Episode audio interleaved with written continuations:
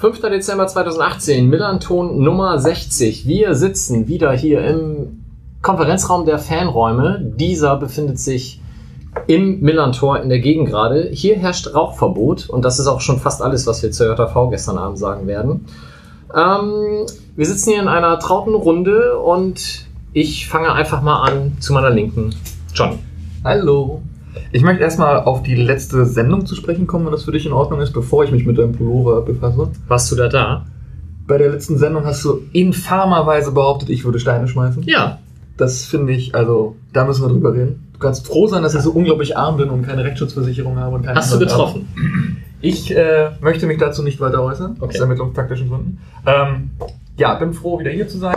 Freue mich sehr auf die heutige Sendung und ähm, dein Pullover ist gar nicht so schlimm, er ist dem Alter angemessen.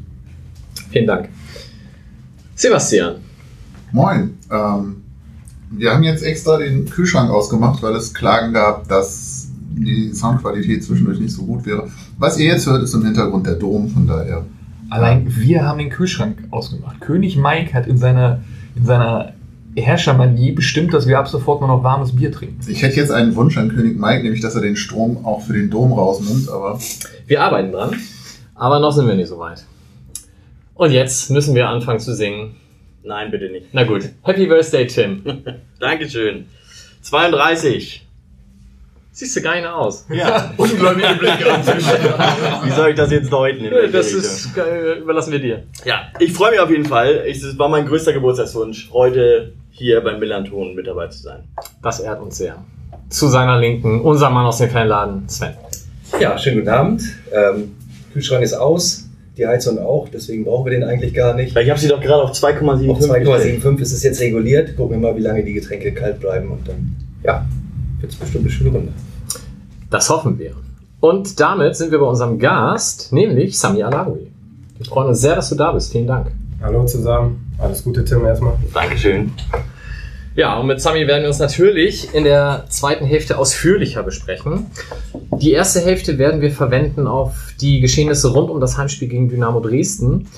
Äh, bevor wir das tun, müssen wir ein bisschen Housekeeping machen. Wir halten das heute kürzer, aber wir bedanken uns natürlich wieder bei unserem Biersponsor Care Wieder Kreativbrauerei, denen wir auch ganz herzlich gratulieren. Die sind nämlich bei einer Wahl zum besten alkoholfreien Bier Europas ganz weit vorne gelandet äh, mit dem UNN. Dementsprechend, wenn ihr Bier braucht, bestellt ist bei der Kehrwieder Kreativbrauerei. Und Johnny weiht euch jetzt in die Geheimnisse des Sonoma Biers ein. Ja, Sonoma ist nämlich ein extra äh, Brut IPA. Brut heißt in dem Fall trocken. Also Es gibt es tatsächlich beim Bier auch wie beim Wein, dass ein, ein Bier ein bisschen trockener ist als das andere. Ähm, ja, Hopfenchampagner ist da drin, beziehungsweise schmeckt sehr nach Hopfenchampagner. Ähm, die Restsüße ist auf ein Minimum reduziert, deswegen ist das Bier sehr trocken. Dafür halt ein bisschen mehr Hopfen reingeworfen. Herausgekommen ist ein erfrischender Kontrast zum sogenannten New England IPA, dieses sehr fruchtige Gedönse. Wie immer äh, nicht filtriert und pasteurisiert. Da ist ganz viel Kram drin. Pilsener Malz, Weizenmalz, Karamellmalz, Sauermalz und so weiter. Äh, wieder verschiedene Sorten Hopfen. Ist mega gut. Ihr kriegt es nicht nur online, sondern auch in den lokalen Edeka-Märkten. Darf ich Edeka sagen? Die sponsern uns noch nicht, aber das Nee. darfst du trotzdem. wir müssen auch weiter Gelom Gelomyrtol sagen, wie du es das letzte Mal gemacht hast. Oh Gott, nee, das müssen wir nicht. Doch. nein, es ging um Kilo Revoice, aber Ja, das ist doch von demselben Hersteller, oder? ja. Aber- ist, glaube ich, ein eigenes Produkt. Das ist ein Schleimlöser. Und Wir das brauchen so mehr Geld und mehr Sponsoren. Ich versuche das hier nur anzuleiern, ja. Gut, äh, zurück zum Bier. Oh, das ist noch nicht homöopathisch. Dann ziehe ich das sofort zurück. wir jedes Mal so einen Kasten Tabletten hier haben. Gibt es eigentlich irgendeine Hamburger Schokoladenmanufaktur? ja, hier, guck mal, habe ich doch mitgebracht. Brownies. Genau, und kauft Tims Brownies, damit Tim uns zukünftig, Entschuldigung, 20 Brownies, damit Tim uns später sponsern kann. Genau. Kauft das Bier, es ist sehr gut. Soweit. Womit wir beim Heimspiel gegen Dresden wären. Und da gibt es halt sehr viel zu besprechen. Wir lassen das Sportliche mal außen vor. Wir haben das in dem, nach dem Spielgespräch bereits getan. Ich habe es auch außen vor gelassen, fast außen vor. Äh, Bis ich dann zu Nur unzureichend musste und dann durften die, Genau. durften die loslegen. Ähm, natürlich gehen wir da im Zweifel aber dann in Teil 2 sowieso noch auf das Sportliche genauer ein. Aber das, was ähm, vor dem Spiel schon klar war, war ja, es wird in der ersten Halbzeit keinen Support geben, beidseitig, ähm, sowohl im Heim- als auch im Gästebereich. Und da vielleicht mal erstmal gleich die Frage an dich. Und jetzt muss ich die erste Sache, die ich vorab fragen wollte und die ich natürlich total vergessen habe, wie spricht man deinen Vornamen aus? Sammy. Okay, dann habe ich es eben schon falsch gemacht. Vielen Dank. Alles gut. Ähm, ihr habt das als Mannschaft ja auch vorher mitbekommen, dass es einen Protest geben wird. Und ähm, ich weiß nicht, redet man da groß drüber oder nimmt man das zur Kenntnis? Ja, also ähm, wir hatten, äh, ich glaube, letzten Mittwoch äh, Nachmittag Krafttraining gehabt und dann kamen ähm, zwei von unseren Ultras und haben uns das äh, ausführlich erklärt und ähm, wir als Mannschaft haben natürlich ein offenes Ohr gehabt und haben es auch verstanden und äh, stehen da auch hinter. Obwohl wir danach auch wussten, dass uns das natürlich fehlen wird. Und ähm, äh, wir wissen ganz genau, wie wichtig unsere Fans sind. Das hat man auch in der ersten Halbzeit leider gesehen. Ähm, da hat der zwölfte Mann sozusagen zu Hause gefehlt und ähm, trotzdem muss man das akzeptieren und ja. Von der Atmosphäre her im Stadion, ich gucke mal in die Runde, war es ja eher wie so ein Kick im Trainingslager in Österreich. Was hat euch gefehlt? Wie viel, obwohl du hast ja wahrscheinlich schon einen Kick im Trainingslager in Österreich mitgemacht, deswegen spare ich mir die Frage. Ähm, das war schwierig. War ganz, ganz schwierig. Also ich wusste auch nicht so richtig, wie ich damit umgehen sollte. Keiner wusste so richtig, was passiert. Und tatsächlich ging dann so die Frage nicht um, fangen wir jetzt vom Anpfiff an, an nichts zu machen? Oder machen wir jetzt schon nichts? Was, wann machen wir denn wieder was? Und machen wir wieder nichts? Und das war sehr, sehr komisch. Dürfen wir das Herz von St. Pauli sehen? Ja, War auch so eine berechtigte Frage. Ist spielbezogenes Rauen erlaubt oder eher Ganzfresser halt? Ich fand's ja, ich finde es da bemerkenswert, dass nach 45 Minuten, dass ja dann ja der Support kam, obwohl überall stand eine Halbzeit. Da Mhm. stand nicht 45 Minuten, sondern stand eine Halbzeit. Ich glaube, die Dresdner hätten das auch bis zum Halbzeitpfiff durchgezogen. Die waren, glaube ich, eher überrascht, dass bei uns dann so ein Countdown kam. Mhm. Haben es dann aber auch ähnlich umgesetzt. Fand ich aber gut, weil ich finde, es wirkt viel eindrücklicher dadurch, dass du halt direkt nacheinander Stille hast und dann Support. Das fand ich damals bei 2012 auch ganz geil, dass du halt 10 Minuten oder was Pause hast und dann ist plötzlich richtig Alarm und alle machen mit. Ähm, das fand ich da ganz angemessen eigentlich. Fand ich sehr eindrücklich. Ich habe das AFM-Radio mit Wolf zusammen gemacht und äh, da gibt's ja so Atmosphärenmikrofone und so und die waren relativ sensibel eingestellt bis zur 45. Minute. Da habe ich nur gesehen, wie Wolf panisch da den roten Bereich am Rechner versuchte runterzukriegen, als dann äh, die Stimmung auf einmal da war. So, das knallte ganz schön in den Ohren. Ja, ich denke, das ist auf jeden Fall eine Situation, wie man sie ähm, nicht zwingend nochmal braucht. Was uns dann ja eigentlich auch direkt überleitet zur zweiten Halbzeit, denn da war es zunächst einmal so, dass der Support da war, dann auch noch das Tor fiel. Sebastian. Eigentlich wollte ich noch eine Frage loswerden an Sammy und zwar, wie nimmst du das auf dem Platz wahr? Also sowohl Support als dann auch so ein Support-Boykott wie letztes Mal. Ja, also von Anfang an muss man sagen, war schon eine komische Atmosphäre, auch wo wir reingekommen sind, um uns warm zu machen. Man hat so gemerkt, so die Fans ähm, freuen sich natürlich, äh, dass die Mannschaft kommt, aber waren alle schon so vorprogrammiert, dass man in der ersten Halbzeit die Beine stillhält und äh, äh, nicht so viel jubelt, beziehungsweise gar nicht äh, und supportet. Und das haben wir auch gemerkt, auch äh, nach dem Torschuss gehen wir nochmal zu den Fans und ein paar haben dann geklatscht und ein paar wussten nicht, jetzt geht's schon los äh, oder sonst was. Das war schon ein bisschen komisch. Und ähm, allgemein ähm, in der ersten Halbzeit habt ihr es schon äh, eigentlich schon richtig eingeschätzt. Ähm, man konnte es nicht so genau einschätzen. Also es war jetzt äh, hoffentlich kein Kick in Österreich, aber ähm, ähm, es war schon schwieriger für uns als für den Gegner, hatte ich das Gefühl. Ähm, weil wir es einfach gewohnt sind. Es ist äh, unser Wohnzimmer, bei uns ist immer die Hölle los. Und dann ist auf einmal äh, Funkstille und ähm, äh, ich höre den Torwart und ich bin ganz vorne und äh, also war, war, war ein bisschen komisch. Und ähm, ja, wie du gesagt hast, dann äh, 45 Minute, dann äh, erschreckt man sich kurz. Und äh, dann springt der Funken auch rüber. Also der Funken ist direkt rübergesprungen. Ähm, auch in der, in der zweiten Halbzeit, wie wir rausgekommen sind, wir haben den Ball direkt nach vorne gespielt und die Fans waren komplett da und äh, kommen auch so zu den Chancen, zu unserem Tor. Und ähm, ja, dann ist natürlich ähm, irgendwas passiert. Also ich rede jetzt von, von der Zeit, wo wir auf dem Platz sind, ist was passiert und das kriegt man, man weiß nicht genau, was passiert ist. Ihr habt es schneller und äh, durch die Fans mitbekommen, aber wir haben auch was gemerkt, aber wussten halt nicht, was los ist. Und ja. Habt ihr das denn, ähm, also gut, um es kurz zu erzählen, das Tor fiel nach Pi mal Daumen fünf Minuten in der zweiten Halbzeit und dann nach ungefähr weiteren fünf Minuten ähm, stellte zunächst die Süd den Support ein, merklich. Das, bei der Gegengrade hat es noch ein, zwei Minuten länger gedauert, weil man irgendwie das vom Blickwinkel nicht sehen konnte, weil es eben einen medizinischen Notfall in der Nord gab, wo dann auch sehr schnell von den Sanitätern mit diesen silbernen und goldenen Wärmedecken ähm, ja quasi ein Sichtschutz gebaut wurde. Und das war dann doch auch für das ganze Stadion so deutlich ersichtlich, dass dann auch die restlichen Tribünen den Support einstellten. Ähm, bei Dresden hat es, glaube ich, noch ein, zwei Minuten länger gedauert, einfach weil die das auch vom Blickwinkel aus ihrem Gästeblock ja gar nicht sehen konnten. Wie kriegt ihr das auf dem Platz mit? Und ihr habt ja dann, oder du hast nicht in die Richtung gespielt, sondern du hast Richtung Süd gespielt. Hast du irgendwann auch gesehen im Zuschauerbereich, da stehen Sanitäter mit Decken oder Nee, das wir haben es gemerkt, wo, ähm, wie ich schon gesagt habe, wo diese Tri- Tribüne dann sozusagen aufgehört hat. Äh, danach die, äh, nach zwei, drei Minuten Gegentribüne. Also bei uns kommt es vielleicht nach fünf Minuten erst an oder äh, zehn Minuten an, aber man hat dann gemerkt, okay, egal was, man gewinnt einen Zweikampf, es kommt kein, kein Push, dies und das. Und dadurch haben wir uns auch, glaube ich, im Spiel immer weiter nach hinten drängen lassen. Und ähm, haben dann schon gemerkt, dass irgendwas nicht stimmt. Und äh, aber im Spiel ist es dann halt natürlich so schnell und so hektisch, dass du jetzt nicht rausgehen kannst und fragen, was ist denn hier los? Mhm. Äh, oder kurz äh, den Schiri fragen kann, dann wer Pause macht und äh, dass wir uns mal erkundigen. Aber wir haben schon gemerkt, dass irgendwas äh, sein sollte. Und nach dem Spiel haben wir halt natürlich direkt die Info bekommen und ähm, ja, wussten dann Bescheid. Schiri fragen, ob wir mal kurz unterbrechen können, ist eigentlich ein ganz gutes Stichwort, weil das wurde im Nachgang halt auch diskutiert.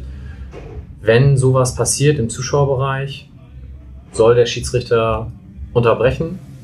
Ist das angemessen? Hätte es eine Durchsage im Stadion geben sollen? Wie seht ihr das, Sven, vielleicht? Ich finde das ganz, ganz schwierig. Ich finde das natürlich ähm, aus emotionaler und eventuell auch aus moralischer Sicht erstmal nachvollziehbar, überhaupt, dass der Gedanke da ist. Aber natürlich muss man sich dann schon fragen, was passiert in der konkreten Situation. Also erstmal der Ablauf. Du musst ja vom, vom Sani-Einsatz Richtung Schiedsrichter erstmal einen tatsächlichen validen Stand der Situation transportieren.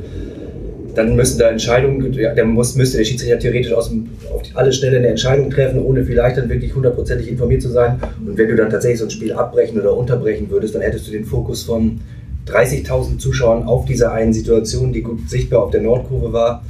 Ich glaube, damit ist keinem geholfen. Und Ich kann das, die Bauchschmerzen verstehen, die man damit hat, im Stadion zu stehen und irgendwie halbwegs noch so einem Spiel beizuwohnen, aber eigentlich mehr mit den, mit den Gedanken, auf- bei dieser Situation auf der Nordkurve zu sein. Aber ich glaube, da darf dann auch jeder und jede gerne für sich entscheiden, ich Mhm. verlasse das Stadion und gehe dann einfach mal. Ähm, alles andere hätte, glaube ich, keine Ahnung, hätte vielleicht auch zu risikohaften Situationen führen können. Es war dann ja auch zwischenzeitlich so, dass Gerüchte rumgehen, durch Dresdner Wurfgeschosse sei ein Fan lebensgefährlich verletzt worden. Das waberte bis zum Ende immer so hin und her. Wir haben als Fanladen versucht oder wir haben die entsprechenden Multiplikatoren in der Kurve angesprochen und über den Zwischenstand und über die Hintergründe berichtet, soweit wir das denn bewerten konnten und soweit wir Informationen hatten. Aber ich hätte das sehr kritisch und bedenklich gefunden, das Spiel tatsächlich abzubrechen. Ich finde es gut, so wie es gelaufen ist. Auch eine Stadionansage, weiß ich nicht, hätte ich auch für kontraproduktiv empfunden, weil es halt den Fokus noch mehr auf diese Situation äh, gesetzt hätte und auch niemandem damit geholfen wäre aus meiner Sicht.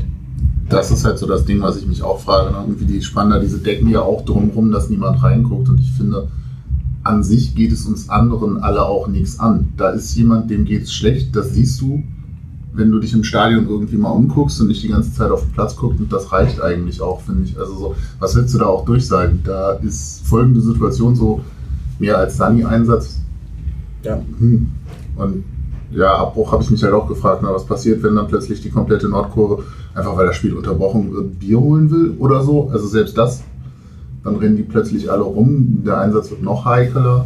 Hm. Ja. Ja, im Zweifel wollen alle dann erst recht gucken, wie es ihm geht. Also, Ja, ich finde das auch schwierig. Also ich finde, es macht nur Sinn, wenn dadurch dem Verletzten oder also dem Verletzten geholfen ist, wenn man so ein Spiel unterbricht, oder wenn es halt euch als Spieler beeinträchtigt oder den Schiedsrichter, also auf dem Platz. Du hast schon gesagt, ihr habt das gemerkt, aber ich weiß nicht, ob das sozusagen ausreichend ist, um zu sagen, wir müssen das hier irgendwie mal unterbrechen. Also wenn man das irgendwie Also wenn, wenn man das mitkriegt und als Spieler und einen das irgendwie emotional irgendwie zum Beispiel mitnimmt oder man irgendwie das Gefühl hat, man kann jetzt nicht mehr, es haut nicht mehr so hin, man kann sich nicht mehr ausreichend auf ein Fußballspiel konzentrieren, dann ich weiß gar nicht, wie das regeltechnisch ist, ob man da zum Schiedsrichter gehen kann und sagen kann, Also weiß ja gar nicht, was passiert. Wurde ich, wurde ich Ich auch gefragt. Ähm, Im Amateurbereich ist es halt so, dass du als Schiedsrichter das Spiel in dem Moment abbrichst, wenn eine Mannschaft das fordert.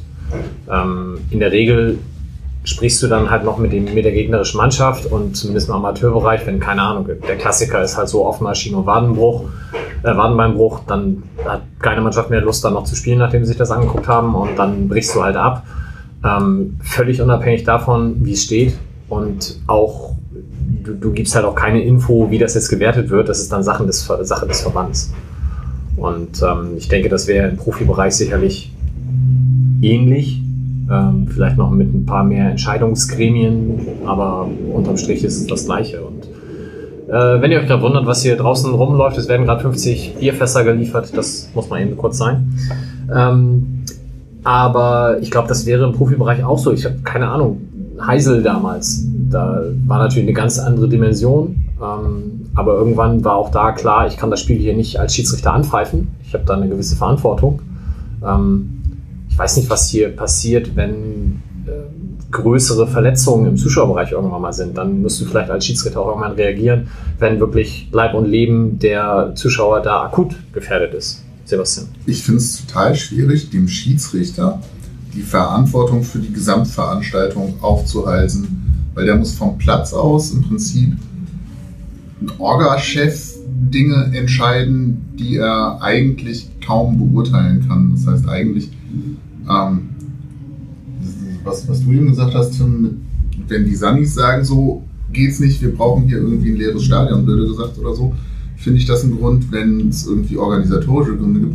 Ich finde es aber schwierig, da die Verantwortung dem Schiri zuzuschieben. Also da müsste es ja eigentlich jetzt nicht beim Amateursport, ne? So, aber Naja, aber unterm Strich ist er der mit der Pfeife. Solange der nicht abpfeift, läuft das Spiel halt weiter. Äh, Und ich denke, die Sanitäter, die werden irgendwie dann Einfluss nehmen auf, wir haben ja auch einen Schiedsrichterbetreuer, den, äh, der gestern auch geehrt wurde auf der JV.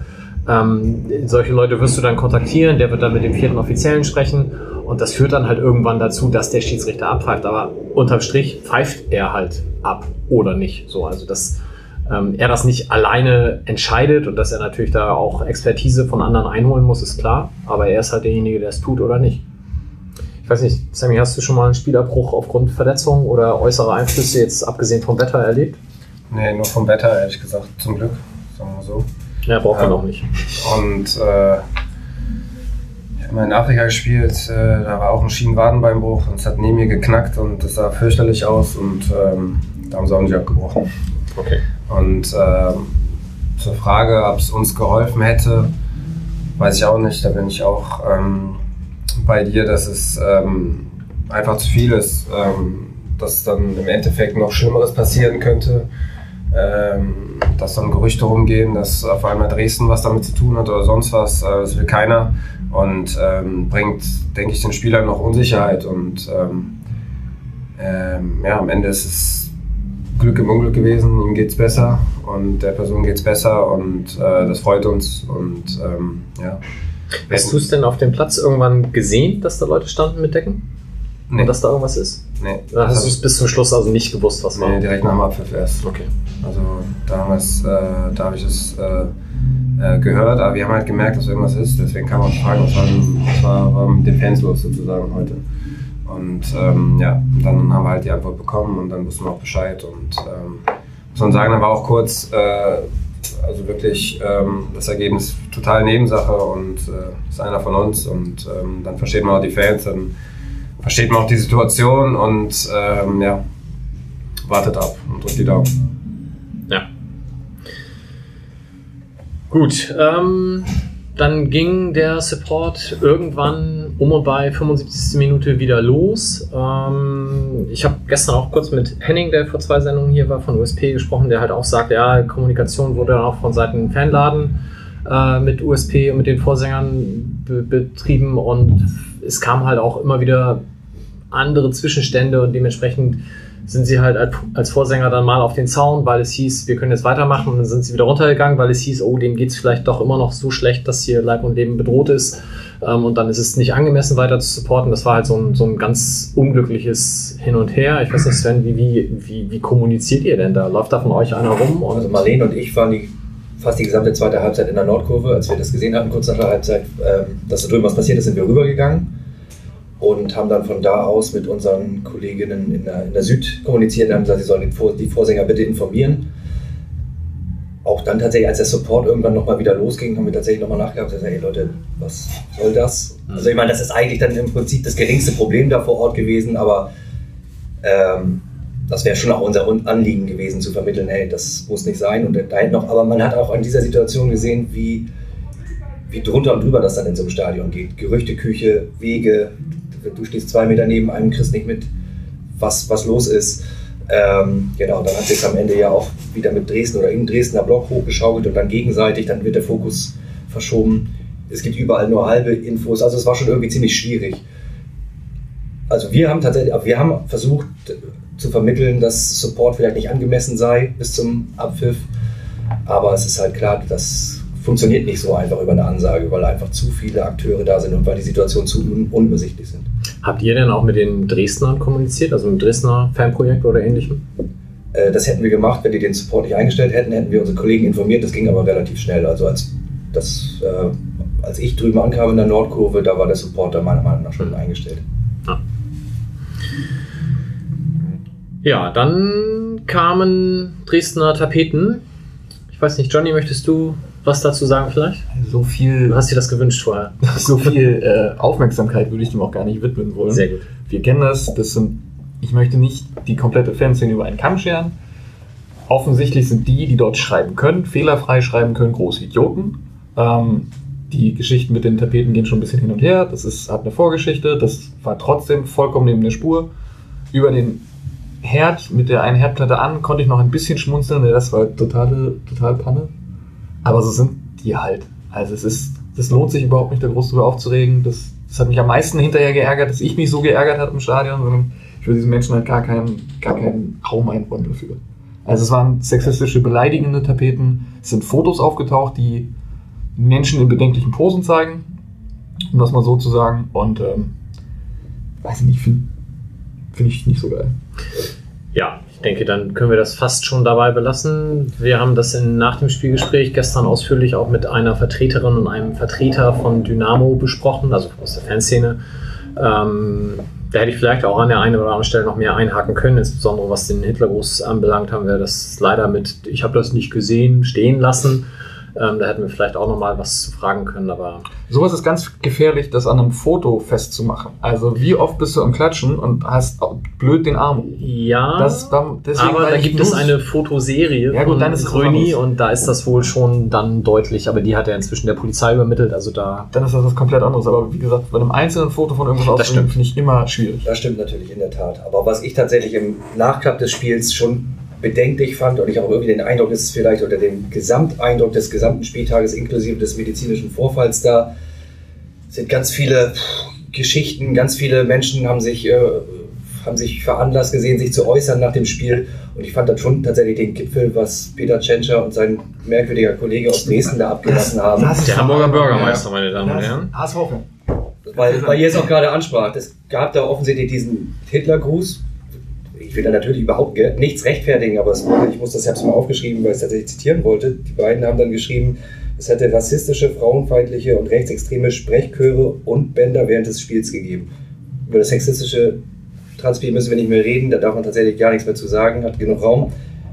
Die anderen Sachen haben ja tatsächlich nicht stattgefunden. Also ich war zumindest zweite Halbzeit in der Nord, mir hat auch keiner erzählt, es hätte rassistische ähm, Sprechchöre und äh, Spruchbänder gegeben. Und das finde ich schon sehr, sehr schwierig im Nachhinein, da jetzt alles in einen so einen Topf zu werfen. Damit ist auch niemandem geholfen. Zumal Ich glaube, alle wissen, was wir hier für eine Haltung haben, aber wir, wir kommen auch nicht weiter damit, wenn wir jetzt pauschal äh, der Dresdner Fanszene da im Blog Geschichten anhängen, die so nicht stattgefunden haben. Das hilft keiner Partei weiter und ich finde es auch reichlich unprofessionell tatsächlich, muss ich sagen.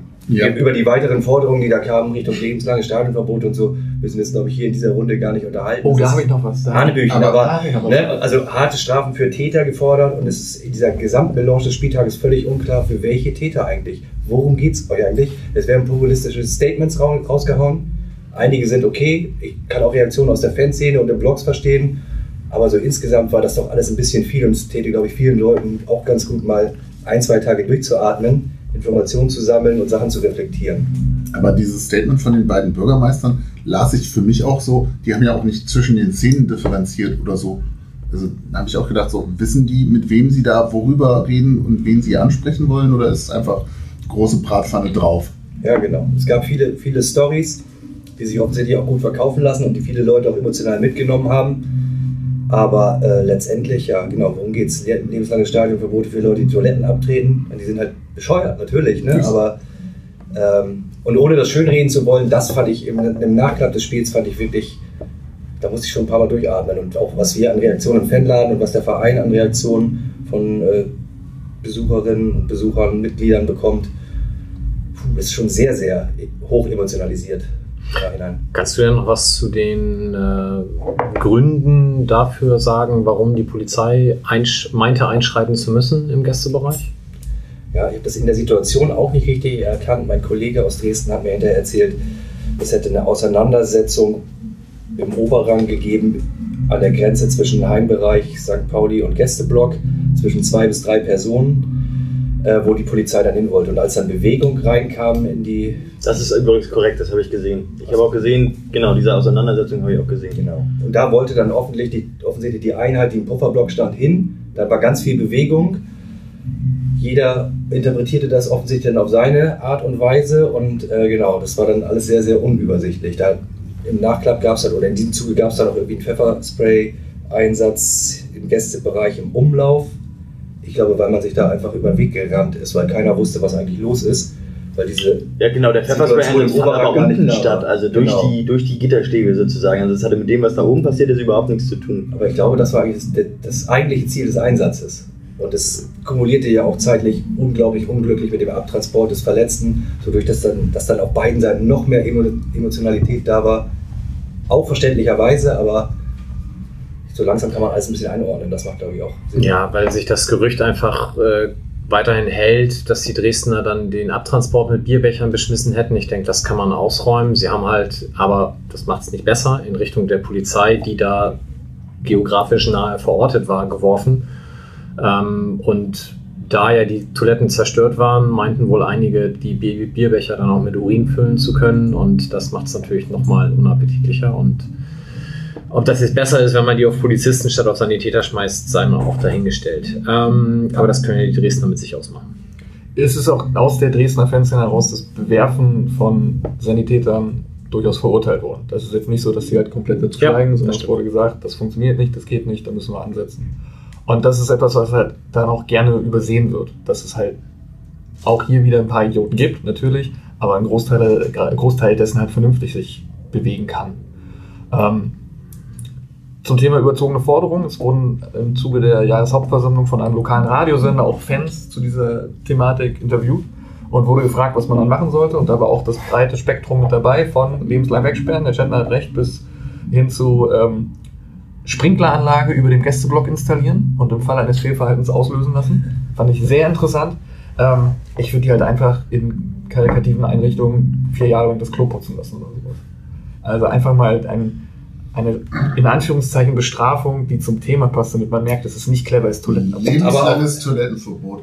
Aber auch da, du alter Populist, man muss der, der Leute ja auch erstmal habhaft werden. Das wird ja tatsächlich in all den Forderungen und Diskussionen komplett übersehen. Das ist nun mal so. Ja, du warst doch da, du kannst musst die ja, Firma Du musst ja schon die Täter identifizieren und Ja, irgendwie keine Ding festmachen, wie es auf Überwachungskameras den in den TKW-Kassetten früher gibt keine Überwachungskameras in den Toiletten. Nee, gibt's nicht. Du warst TKKG gehört, ja.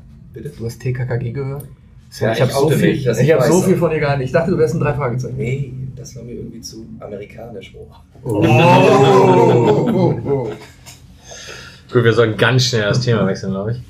Ähm, ja, also ich denke, was dann im Stadion ja auf jeden Fall noch sichtbar war, ähm, ist, dass die Polizei dann auch innerhalb des Stadions, also vom Innenraum aus, Pfefferspray in Richtung Gästeblock eingesetzt hat.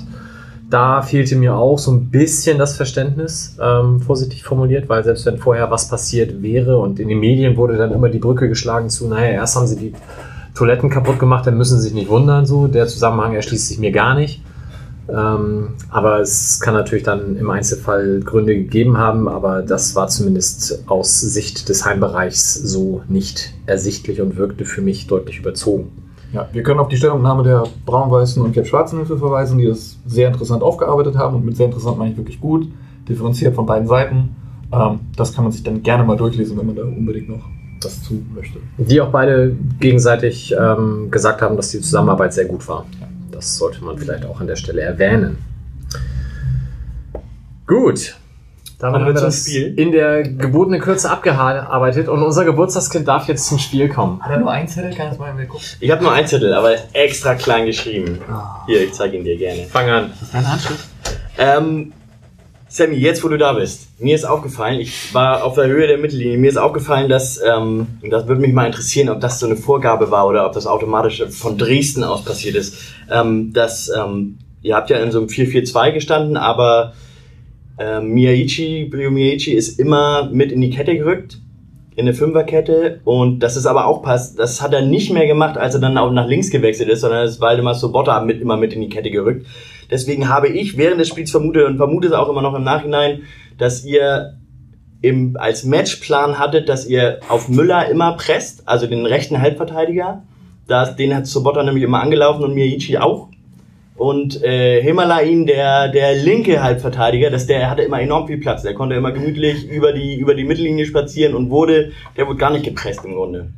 Und dementsprechend hat, äh, das ist ganz, ganz eindrücklich, eindrücklich, dass Berko, der dann auf der rechten Seite von Dresden gespielt, der hat 40, 45 Ballberührungen gehabt und Philipp Heise, der auf der anderen Seite war, der Kapitän von Dresden, der hat 90 Ballkontakte gehabt.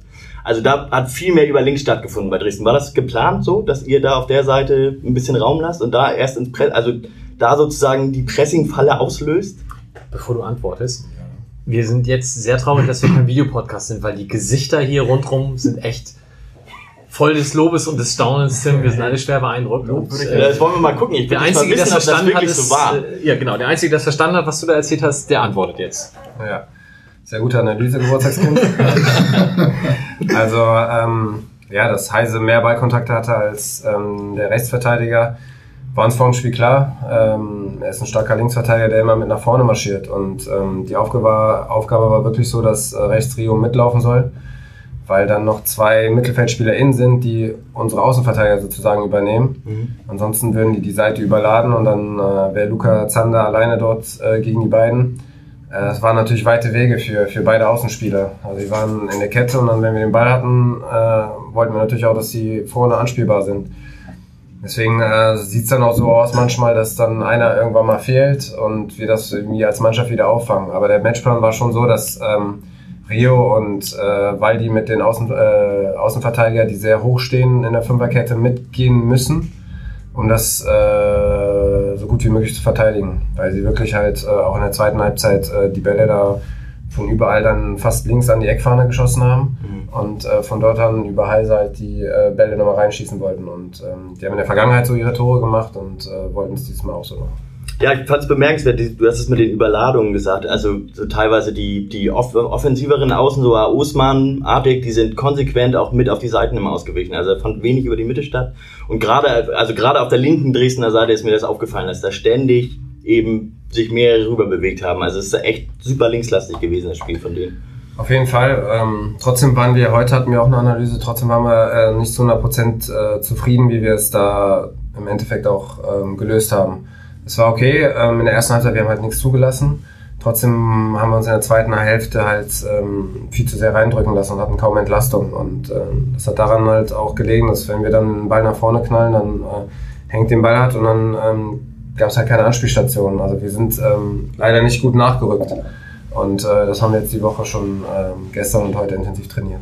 Genau, und man hat schon gemerkt, als, als Henk Fehrmann dann reingekommen ist, habt ihr, also ich glaube, Henk Fehrmann hat sechs, sieben lange Bälle versucht abzulegen. Also das, den Unterschied hat man schon gemerkt nach Ballgewinn im Vergleich zu, bevor er eingewechselt wurde. Also dass, dass man da irgendwas hatte.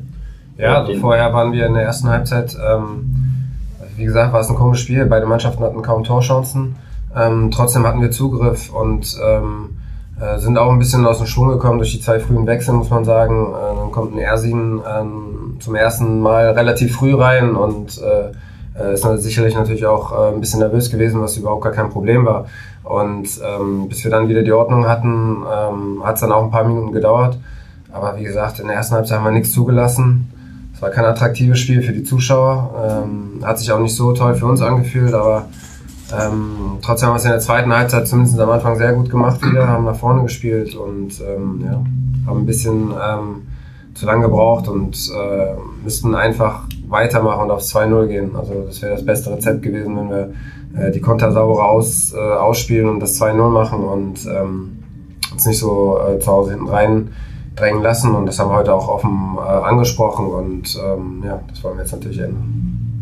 Ist natürlich auch, also Dresden hat, glaube ich, ich glaube, ich habe das irgendwo kurz vor, vor dem Spiel mal gelesen, die haben die meisten Pässe im Angriffsdrittel des Gegners gespielt. Also die spielen das auch zu Ende. Also die setzen da genau drauf. Ich glaube, das war auch einfach, also ich war beeindruckt davon, wie die gespielt haben.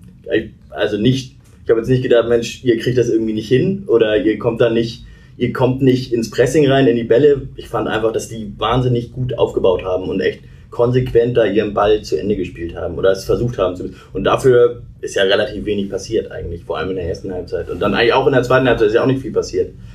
Ja, also die haben ähm, eine gute Aufteilung. Ähm, die Außen, die sind nicht außen bei denen, die sind, so äh, die sind innen. Äh, die beiden Außen, die Außen sind die Außenverteidiger und sozusagen haben die dann auch genug Platz, weil die Außen, die davor sein sollten, eigentlich innen sind und sozusagen unsere Spieler zusammenziehen. Dadurch kommen die dann außen natürlich frei und dann äh, kommen sie natürlich auch über Verlagerung dann dadurch wieder aus der Situation raus und bis wir verschoben haben, sind sie wieder auf der anderen Seite. Der Ball ist schneller als manche Spieler und ähm, dann läuft es auch mal gerne hinterher. Wieso gibt es die Dreierkette? Ich meine, mit den beiden Flügelverteidigern hat man ja, kann man ja die Überzahl erzeugen relativ einfach. Wieso gibt es die Dreierkette nicht bei euch? Also die ähm, das ist äh, klar jetzt in den letzten Jahren relativ modern geworden, sagen wir so, und ähm, hat auch Hand und Fuß, aber es muss funktionieren. Ähm, du brauchst ähm, exakt die Spieler dafür und ähm, eine Dreikette ist nicht immer das Beste, äh, kann man auch sagen.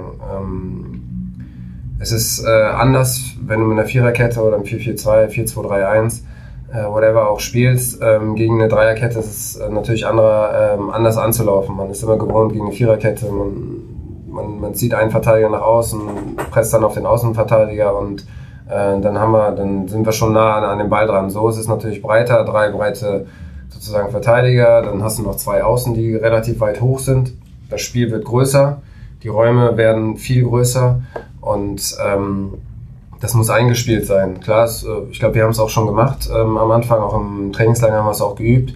Äh, es ist uns nicht so gut ge gelungen, sagen wir mal so. Und wir haben uns halt auch für unser System entschieden mit äh, 4-2-3-1 oder 4-4-2. Und ich denke, wir sind damit äh, in der Saison äh, gut gefahren bis jetzt. Und ich werde da jetzt auch nicht großartig was verändern. Es kann situativ kommen, dass wenn du gegen eine Dreierkette spielst, dass du selbst dann auf drei umstellst.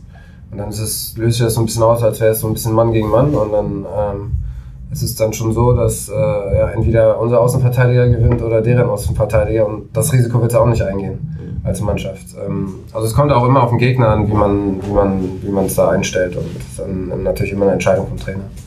Wobei, ich fand, so viele Hochkaräter hatte Dresden auch nicht. Also nee, habe ich ja auch gesagt. Also das um Box ja, ja ziemlich sicher, auch wenn die relativ viel Ball hatten, aber ähm, der Strafraum war ja relativ gut vernagelt, eigentlich, bis auf so zwei, drei Szenen und halt die doofe Ecke. Aber Gegentor nach Ecke, Tim? Erstes. In dieser Saison, echt? Das habe ich halt auch gehört. Allererstes. Aber dann sind wir für die Saison ja durch, oder? Statistisch schon, ja. Statistisch schon, ja. Meine, letzte Saison hast du mir erzählt, schlechte Mannschaften schießen nach, schießen nach Ecken Tore. Ja, aber Dresden ist auch eine gute Mannschaft. Ja, wir auch, wir haben auch erst eins gemacht. Ich kann deine, deine Äußerungen und deine Beiträge nicht mehr, nicht mehr ernst nehmen. Aber auch wenn wir für diese Saison damit durch sind, mir wäre trotzdem wohler, wenn wir irgendwie bei Ecken einen am langen Pfosten stehen hätten. Aber ich glaube, das habe ich wahrscheinlich schon in jeder zweiten Sendung bis jetzt gesagt. Ähm, ich kann dir gerne Robin her schicken. Dann kannst du mit ihm ausdiskutieren. Er entscheidet das tatsächlich, ist das so? Ja, also der Torhüter, es ist sein Tor, es ist sein Strafraum, es ist, ähm, es ist seine Entscheidung auch im Endeffekt und ähm, ähm, die respektiert man auch. Dass dann, äh, wenn du dort einen hinstellst, dann ist ein anderer frei und was machen wir dann? Das ist dann halt auch immer so eine Sache und äh, mittlerweile sehe ich weniger Spieler ähm, am Pfosten. Ich kann es auch von früher, da hatten wir immer am Pfosten, das stand ich meistens. Ähm, Ich stand in der Jugend auch immer am ersten Pfosten, das war super, um sich mal festzuhalten. Du warst Torwart. Fand ich klasse. Nee, ich war Libero. erste Ich war Libero und ich habe auch in frühen Jahren schon aber gesagt, gepflegt. man, man weiß es auch nicht. Das, dann will ich auch gar nichts gesagt haben. Auf den Torhüter schlage ich mich ein. Auf den Trainer hätte ich mich einschießen können, aber ähm, nee. In der Tat, die meisten spielen mittlerweile ohne besetzte Pfosten. Ich finde es ein bisschen absurd, muss ich sagen. Ich spiele aber auch einige Zeit schon nicht mehr aktiv Fußball, aber ich denke immer, es ist einfacher in der Mitte gegen den Mann zu verteidigen und dann hast du die Leute über für mindestens einen Pfosten. Aber Deswegen Robin wird das besser wissen. Deswegen bist du auch kein Profifußballer, sondern musst dich mit Leuten wie uns umschlagen. Aber du warst Torwart, ne? Ich war Torwart, ja. Ich durfte das auch selber entscheiden. Du hattest dann drei Leute an beiden Pfosten. Einfach alle quer reingelegt. Nein, aber ich, hätte- ich hatte auch immer, kurzer Pfosten, langen Pfosten, hatte ich immer jemanden stehen. Das ist äh, einfach, du, du kommst ja, du kannst es ja nicht komplett abdecken, das Tor. Und gerade aus dieser kurzen Distanz, wo der Ball halt bei Ecken ja durchaus mal dann aufs Tor kommt, ist es einfach gut, da jemanden stehen zu haben. Ich würde Aber sagen, ja. nein, Ich würde sagen, ich hatte immer einen am kurzen Pfosten, weil damals stand man als Torwart, glaube ich, noch länger. Ich glaube, es hat sich so ein bisschen geändert, Ja. die Taktik tatsächlich. Und gegebenenfalls noch einen am zweiten Pfosten, wenn einer über war halt so. Aber der Rest war halt Mann gegen Mann zugeordnet. Das ist ja auch simpel. Aber in der Spielklasse dann... Ja, aber wenn du dann noch jemanden, also wenn du dann noch, was weiß ich, zwei, drei Leute im Raum stellen willst, also eine Raum-Manndeckung spielen und dann noch jemanden für einen möglichen Konter haben willst, dann ich denke, wir anerkennen die Kompetenz von Robin Himmelmann, dass er das zu entscheiden hat. Aber für mögliche Konter, da fällt mir was ein. Ich habe mich nämlich irgendwann während des Spiels gefragt, warum wir bei Ecken eigentlich so extrem defensiv stehen, meine Wahrnehmung nach, oder meiner Wahrnehmung nach, weil wir waren irgendwie, selbst am Mittelkreis war nichts los, wenn Dresden eine Ecke hatte. Ähm, das wirkte so pessimistisch auf mich. Ja, also, ähm, ist wie gesagt, das ist, wir haben Einteilung, die, die, die trainieren wir einen Tag vorher auch intensiv und ähm, haben sie auch in der Analyse dann vorher in der Besprechung, wie wir eingeteilt werden und ähm, es hat Vor- und Nachteile. Also wenn du dann zwei nach vorne, sagen wir, du schiebst zwei nach vorne, dann kommen ja auch nicht äh, äh, sechs Dresdner in, in, in unseren 16er. Dann bleiben zwei da, zwei da und einer noch zur Absicherung. Dann hast natürlich weniger Gegenspieler vorne. Ich glaube, das macht, äh, wer macht das? Ich glaube, Erzgebirge Aue macht das. Die bleiben wirklich, da bleiben zwei vorne, relativ breit und binden sozusagen dadurch ähm, vier, fünf Gegenspieler und haben dann weniger drin. Aber wir, haben, ähm, wir sind halt so aufgestellt, dass wir zwei in der Manndeckung haben. Relativ äh, meistens, äh, wenn Henk spielt, vorne natürlich als größter, der dann alles Mögliche abräumen könnte. Und dahinter war es immer meistens Ziere äh, oder Jackson und der Rest spielt dann halt gegen den Mann. Und ähm, ja, wir hatten äh, letzte Saison auch so eine Phase, wo wir auch viele Standards in der, in der letzten Zeit äh, kassiert hatten. Und ähm, ich muss sagen, dieses Jahr, die Saison war es bis jetzt top. vier Stück. Fünf, fünf Standard-Gegentore. Letzte, Letztes letzte Saison. Oder diese. Diese Saison. Ecke. Nee, nicht Ecke. Ecke nur, das war jetzt die erste. Ja, ich bin Aber gerade mit- noch bei der Ecke. Klasse, ja. okay. Ja, ähm, bei den Ecken und ähm, ja, deswegen ähm, ist dann so unsere Aufteilung und damit sind wir eigentlich relativ ordentlich gefahren. Habt ihr denn auch sowas, ich weiß, dass es bei Werder Bremen letzte Saison mal so gewesen ist und auch ihr habt mal gegen Fortuna Düsseldorf letzte Saison ein Gegentor gekriegt. Da wurde, ich weiß gar nicht, wer das Tor gemacht hat, war es Fink, glaube ich, oder Sobotka. Ähm, der wurde richtig frei geblockt da unterwegs. Ich glaube, da wurde, ich weiß nicht, ob sogar du geblockt wurdest oder Jackson geblockt wurde. Irgendwer wurde, wurde so frei geblockt, dass eben, meine, es war Sobotka, dass der dann frei einköpfen konnte. Habt ihr sowas auch, dass ihr versucht? Ich, also ich erinnere mich oder ich sehe immer ab und an diese, mein Bruder hat das mal äh, recht freundlicherweise Affenfelsen genannt, dass ihr euch am ersten Pfosten alle versammelt und dann nur einer am zweiten Pfosten bleibt und da der Ball dann reingeschippt wird. Ähm, habt ihr da auch irgendwas so, irgendwelche Überlegungen mit Freiblocken und sowas? Also muss ja nicht ins Detail gehen, jetzt muss ja nicht alles verraten, aber Alles gut. Also ähm, ja, den Affenzirkus, den meinst, den nennen wir Pulk. Mhm. Wir machen dann so einen Pulk mit äh, drei, vier Spielern, ähm, die den Ball auf den zweiten Pfosten verlängern. Das hat letztes Jahr, wer sich erinnert, ich meine gegen äh, Bielefeld oder Fürth war das, wo Dimi das Tor macht. Bielefeld, glaube ich, am zweiten Pfosten, wo der Ball verlängert wird und Ja. er den dann reinschießt. Ähm, hat es geklappt und ähm, ist immer eine gute Waffe, weil das ist, musst du wissen, als Torwart schwieriger. Du kommst da nicht hin. Dann wird der Ball vor dir verlängert und dann musst du halt ein gutes Timing haben, beziehungsweise ein Näschen haben, wo der Ball landet. Ähm, Freiblocken, ähm, klar trainieren wir das auch. Meine, bei meinem Eckentor wollte ich eigentlich auch blocken und dann merke ich gerade, okay, mich hat ja keiner. mich hat ja keiner und dann habe ich gesagt, okay, dann positioniere ich mich mal und dann kam der Ball gut und äh, konnte dann einnicken und ähm, das machen wir auch jetzt mit den äh, Gegenspielern. Meistens nehmen wir immer so Pärchen. Ich mache es meistens mit Jackson, dass ich versuche, seinen Gegenspieler einzu, äh, zu blocken und äh, mich danach äh, frei zu machen, weil dann könnten im besten Fall beide frei sein, weil der eine denkt, okay, der blockt, dann nehme ich den anderen und der ist noch beim anderen vom Kopf her und dann sind beide frei. Ähm, das üben wir schon, ja. Wie wird denn während des Spiels ähm, entschieden, welche Variante gespielt wird, wenn ihr verschiedene einstudiert habt? Ja, wie ihr mitbekommen habt, machen wir sehr oft kurze Ecken. Also wir spielen, versuchen es schnell auszuspielen und dadurch ähm, Überzeit zu, zu schaffen und dann halt äh, äh, noch besser den Ball nach vorne reinzuschießen oder direkt abzuschließen. Wir haben auch Varianten gehabt, wie ihr gesehen habt. Äh, ähm, bin ich meistens ganz kurz gelaufen, habe den Ball bekommen, liege ihn auf den 16er und Knolli knallt drauf. Ähm, was ganz einfach ist und, und ähm, auch klappt, aber das können wir halt, halt nur abstimmen, wenn wir die Gegner analysiert haben, wie sie verteidigen. Wenn die zwei vorne haben und in einer Raumdeckung spielen, dann können sie auch keinen mehr am 16er haben. Dann können wir das spielen, dann kann er direkt zum Abschluss kommen. Das ist halt gesagt, wie, wie gesagt, letzt, äh, endlich kommt es immer auf den Gegner drauf an. Der stellt sich auch auf uns ein. Ja. Aber weil wir es gerade von Ecken haben, ähm, welche Funktion hat der Spieler, beziehungsweise warum hebt der die Ecke tretende Spieler immer irgendwann kurz vorher den Arm? Hm. Kamera. Ich will zeigen, dass das Trikot gewaschen ist. Ich bin da, also ich meine, sieht man das nicht so? Oder? Nee, es ist schon, ähm, weil wir vier, fünf Varianten haben. Es gibt dann ähm, zweimal auftitschen gibt es auch. Das seht ihr vielleicht nicht. Ähm, wenn er zweimal auftitscht oder den Arm hochhebt, dann wissen wir, okay, der kommt jetzt Richtung 2. Okay. Beziehungsweise er versucht Richtung 2, wo der dann kommt, wissen wir auch nicht. Und ähm, dann ähm, haben wir schon, also wissen wir, sonst kann ja auch sein, dass, dass wir auch mal so eine Variante haben, wo, wo wir den ersten Raum voll überladen und ähm, dann wissen wir halt Bescheid. Okay, also es hat mehr Informationsgehalt für euch als Ja. nur Nee, ich hat jetzt schon- eine Ecke. Genau. Also ich habe mal, ein, ähm, ich glaube, Rasenfunk ist das gewesen, da war mal ein Gespräch mit Florian Bruns, der ist ja Co-Trainer bei, bei Freiburg. Und der ist tatsächlich, das ist so eingeteilt, da bei, Fre bei Freiburg im Trainerteam, ich weiß nicht, wo das sonst noch so eingeteilt, er ist für die Offensive zuständig und äh, wie so eine Art Offensive Coordinator im Football und macht halt auch Standards und Ecken. Und da hat er auch mal erzählt, dass die meisten Mannschaften, so Ian Robben hebt zum Beispiel immer den Arm.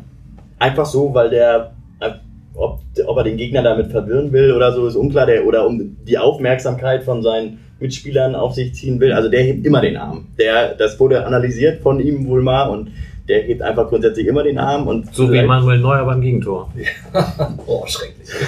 zum Beispiel. Und ich erinnere mich daran, das war aber vor deiner Zeit, äh, ich erinnere mich daran, dass Dennis Daube grundsätzlich immer beide Hände ausgestreckt hat Richtung Boden. Immer. Da änderte so sich waren die Ecken halt auch. so genau, die, die kommen jetzt die kommen genau, die kommen kniehoch jetzt auf den ersten Pfosten. War sein Zeichen, glaube ich. Ja, gut, aber das hat ja Historie beim FC St. Pauli, das hat ja Christian Rahn damals etabliert hier. Darf ich eine kurze Anekdote noch zu Ecken erzählen, um das vielleicht abzuschließen? Unglaublich gerne. Ich war kürzlich in äh, Schweden mit ein paar Kollegen und ähm, wir haben uns das Spiel Eika Solna gegen Malmö angeguckt und haben vor, de, vor dem Spiel so eine kurze Stadionführung bekommen, inklusive Katakomben und Kabinen, erstaunlicherweise, obwohl es vielleicht zweieinhalb Stunden vom Anpfiff war. Und da hingen bei äh, Eiko äh, die ganzen Standardsituationen schon fresh ausgedruckt an der, an der Wand. Ich habe sie auch abfotografiert und jetzt echt keinen gestört. Und während des Spiels saßen wir dann direkt hinter der Trainerbank und du konntest sehen, dass der Co-Trainer permanent bei jeder Ecke mitgeschrieben hat und dann seine Pläne zum Neuausdrucken live aktualisiert hat. Und nach jeder Ecke neu analysiert hat, was sie, wie die Varianten aussehen, defensiv, offensiv. So spannend war es nicht. Ich fand es aber irgendwie, ja, weiß ich nicht, ist das, ist das Standard? Ich, ich war da echt überrascht, mit welcher Akribie und welcher Detailversessenheit da gearbeitet wird während des Spiels. Ja, das ist unterschiedlich. Äh, kommt immer auf, den, auf die Trainer an. Ne? Sind manche, das ist, die gucken den ganzen Tag auf YouTube Videos, äh, Ecken von egal welchen Ligen und da gibt es wirklich Varianten, das müsst, könnt ihr mal bei YouTube gucken. Da gibt es Varianten, äh, da muss man manchmal sich, lacht man sich wirklich manchmal kaputt, aber bringt halt was, bringt halt Unordnung. Und ähm, bei uns ist es äh, ein bisschen, wie soll ich sagen, Gemäßigter. gemäßigter. Also ähm, bei uns wird es äh, vorm Spiel, haben die natürlich Dokumente dabei und dann werden die nochmal aufgehangen, aber jeder weiß schon, zu wem, äh, zu wem, zu wem er gehört, weil du kannst noch niemanden einteilen, wenn du nicht mal weißt, wer spielt. Also das muss dann auch relativ fax, so, also schnell gehen. Wir kriegen die gegnerische Aufstellung, dann macht unser Co-Trainer meistens, Markus Gellaus, ähm, die Zuteilung, wer wen deckt. Und äh, damit es auch passt, damit jetzt, äh, ähm, sagen wir jetzt, äh, der Jeng jetzt nicht einen 2-Meter-Mann decken muss, sondern äh, den richtigen zum Beispiel. Und wie wird das abgedatet oder wie auch immer, wenn sich jetzt in der ersten Halbzeit zwei Spieler verletzen? Also habt ihr da so ein Box-Set im Hintergrund, wo ihr genau wisst, okay, wenn der rausgeht, muss jetzt ja nicht in der ersten Halbzeit sein, dann verschiebt sich das je nach Körpergröße um einen nach vorne oder? Ja, ich denke, ihr seht das ja im Fernsehen oder auch im Stadion, dass äh, vor einer Einwechslung meistens der Co-Trainer mit ganz viel Papier oder in der Bundesliga mittlerweile, glaube ich, sogar im iPad äh, darum äh, turnt und natürlich direkte Anweisungen nur für Standards gibt. Also der sagt Okay. ihm jetzt nicht, ähm, wo er spielt, das weiß er. Ähm, aber es geht dann wirklich äh, kurz, da muss man auch äh, ähm, wirklich hellwach sein und damit man da keinen Fehler macht, weil derjenige, der reinkommt, der sagt eventuell äh, dann zu mir, ja, du nimmst jetzt ihn und ich habe ihn, damit da kein, damit da nicht jemand frei ist. Also habt ihr so eine Art stille Post dann? Verbal. Nicht wie mit, nicht mit Zetteln wie bei Yogi, aber so Ja. ähnlich. Ja. Um die Affenfelsen-Story nochmal aufzulösen. Ähm, jetzt hört er nicht zu. Sven, um die Affenfelsen-Story nochmal äh, aufzulösen. Das ist übrigens ein Stadionbereich in Osnabrück. Ein 750 Personen umfassender. Das ist mir durchaus bewusst. letztes Mal schon dazu oder? gesagt. Das haben wir, glaube ich, schon dreimal in dieser Mal, Serie. wenn Das jemand ist das Affenfelsen sagt. einzige Wissen, was du aus dem Fußball mitbringst. Ja, eins der wenigen. Es gibt auch noch ein Fanzine in Osnabrück, das so heißt. Gut, Ich meinte eher die, diesen- die Sendung höre. Ich dachte, das, gibt, heißt das noch so nach dem Umbau? Das ist doch alles überdacht. Gegengrad. Das Ich recherchiere. Ja, Entschuldigung. Weitermachen. Nein. Es gibt sie immer noch, es heißt immer noch so. Ja, wollte ich gerade auch sagen. Zeckenpulk können wir es nennen. Geil. Hast du noch mehr interessante Sachen zu diesem Spiel auf deiner Liste? Oder? Äh, expected Goals 0,6 zu 0,4 für uns. Sammy, Sammy, kennst du Expected Goals? Nein. Nein? Sei froh, sei froh. Wir möchten das jetzt nicht vertiefen. Nein, dann vertiefen wir das auch nicht. Ähm, dann habe ich nichts mehr hinzu. Aber sag nochmal 06 zu 04. genau. Passt zum Spiel, oder? Wenn Nicht sonderlich. das kaufmännisch runden würde, hätten wir gewonnen. Naja. Das ist korrekt. Okay. Gut. Dann haben wir vielleicht am besten eine Hörerfrage gleich im Anschluss, weil die so ein bisschen zu dem Thema passt, nämlich von Jano auf Twitter, Pullshark1910. Wie würdest du den generellen Fußball und die Philosophie beschreiben, die vom Trainerteam vorgegeben wird? Haben wir es teilweise schon angerissen, aber Ja, also ähm, es kommt halt, wie, gesagt immer auf die Spieler und auf die Gegner. Aber ich denke, wenn man jetzt eine Bilanz ziehen würde, ähm, würde ich, ähm, also kann ich es persönlich nur mit dem letzten Jahr vergleichen. Ähm, da haben wir wirklich ähm, zwei Schritte nach vorne gemacht. Ähm, wie wir die Saison angefangen haben, ähm, waren wir sehr eingespielt. Wir hatten äh, wenig Veränderungen bei uns eigentlich in der Mannschaft, punktuell ähm, super verstärkt. Ähm, wir haben einen guten äh, Team Spirit. Ähm, wir haben direkt das erste Spiel gedreht ähm, nach einem Fehler, ähm, wo wir ein Tor kassieren und das zeigt eigentlich schon viel aus, wenn man so in die Saison startet. Ähm, und ähm, vom fußballerischen ähm, Aspekt, denke ich, haben wir uns auch weiterentwickelt, dass wir ähm, viel mehr von hinten raus spielen, dass es attraktiver, attraktiver für die Zuschauer ist und ja, dass wir gezeigt haben, dass wir Spiele, Spiele gewinnen, dass wir wenig Spiele verlieren. Klar hatten wir mal eine Serie, wo wir ähm, Spiele verloren hatten, aber jetzt ähm, ähm, kann ich es wie gesagt nur mit letzter Saison vergleichen. Äh, die letzten beiden äh, Spiele zum Beispiel nehme ähm, und an letzte Saison denke, dann, dann hätte ich gedacht, dass wir letzte Saison die Spiele noch verloren hätten. Das haben wir nicht. Wir haben einen Punkt geholt ähm, und äh, waren mit dem jeweils mit äh, beiden Punkten unzufrieden im Endeffekt, weil wir mehr wollten und ähm, das ist halt auch der richtige Ansatz. Wir haben jetzt noch drei Spiele. Ähm, wir stehen auf dem vierten Platz, ähm, verdient und ähm, wollen natürlich mehr und ähm, lehnen uns jetzt nicht zurück und sagen, ja, alles super.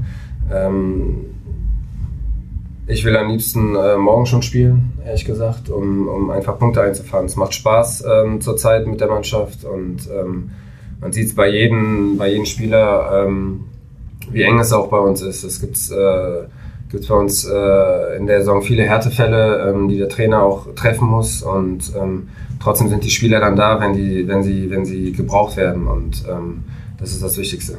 Ist denn der Wille etwas, was aus der Mannschaft herauskommt oder muss das vom Trainer irgendwie vorgelebt werden?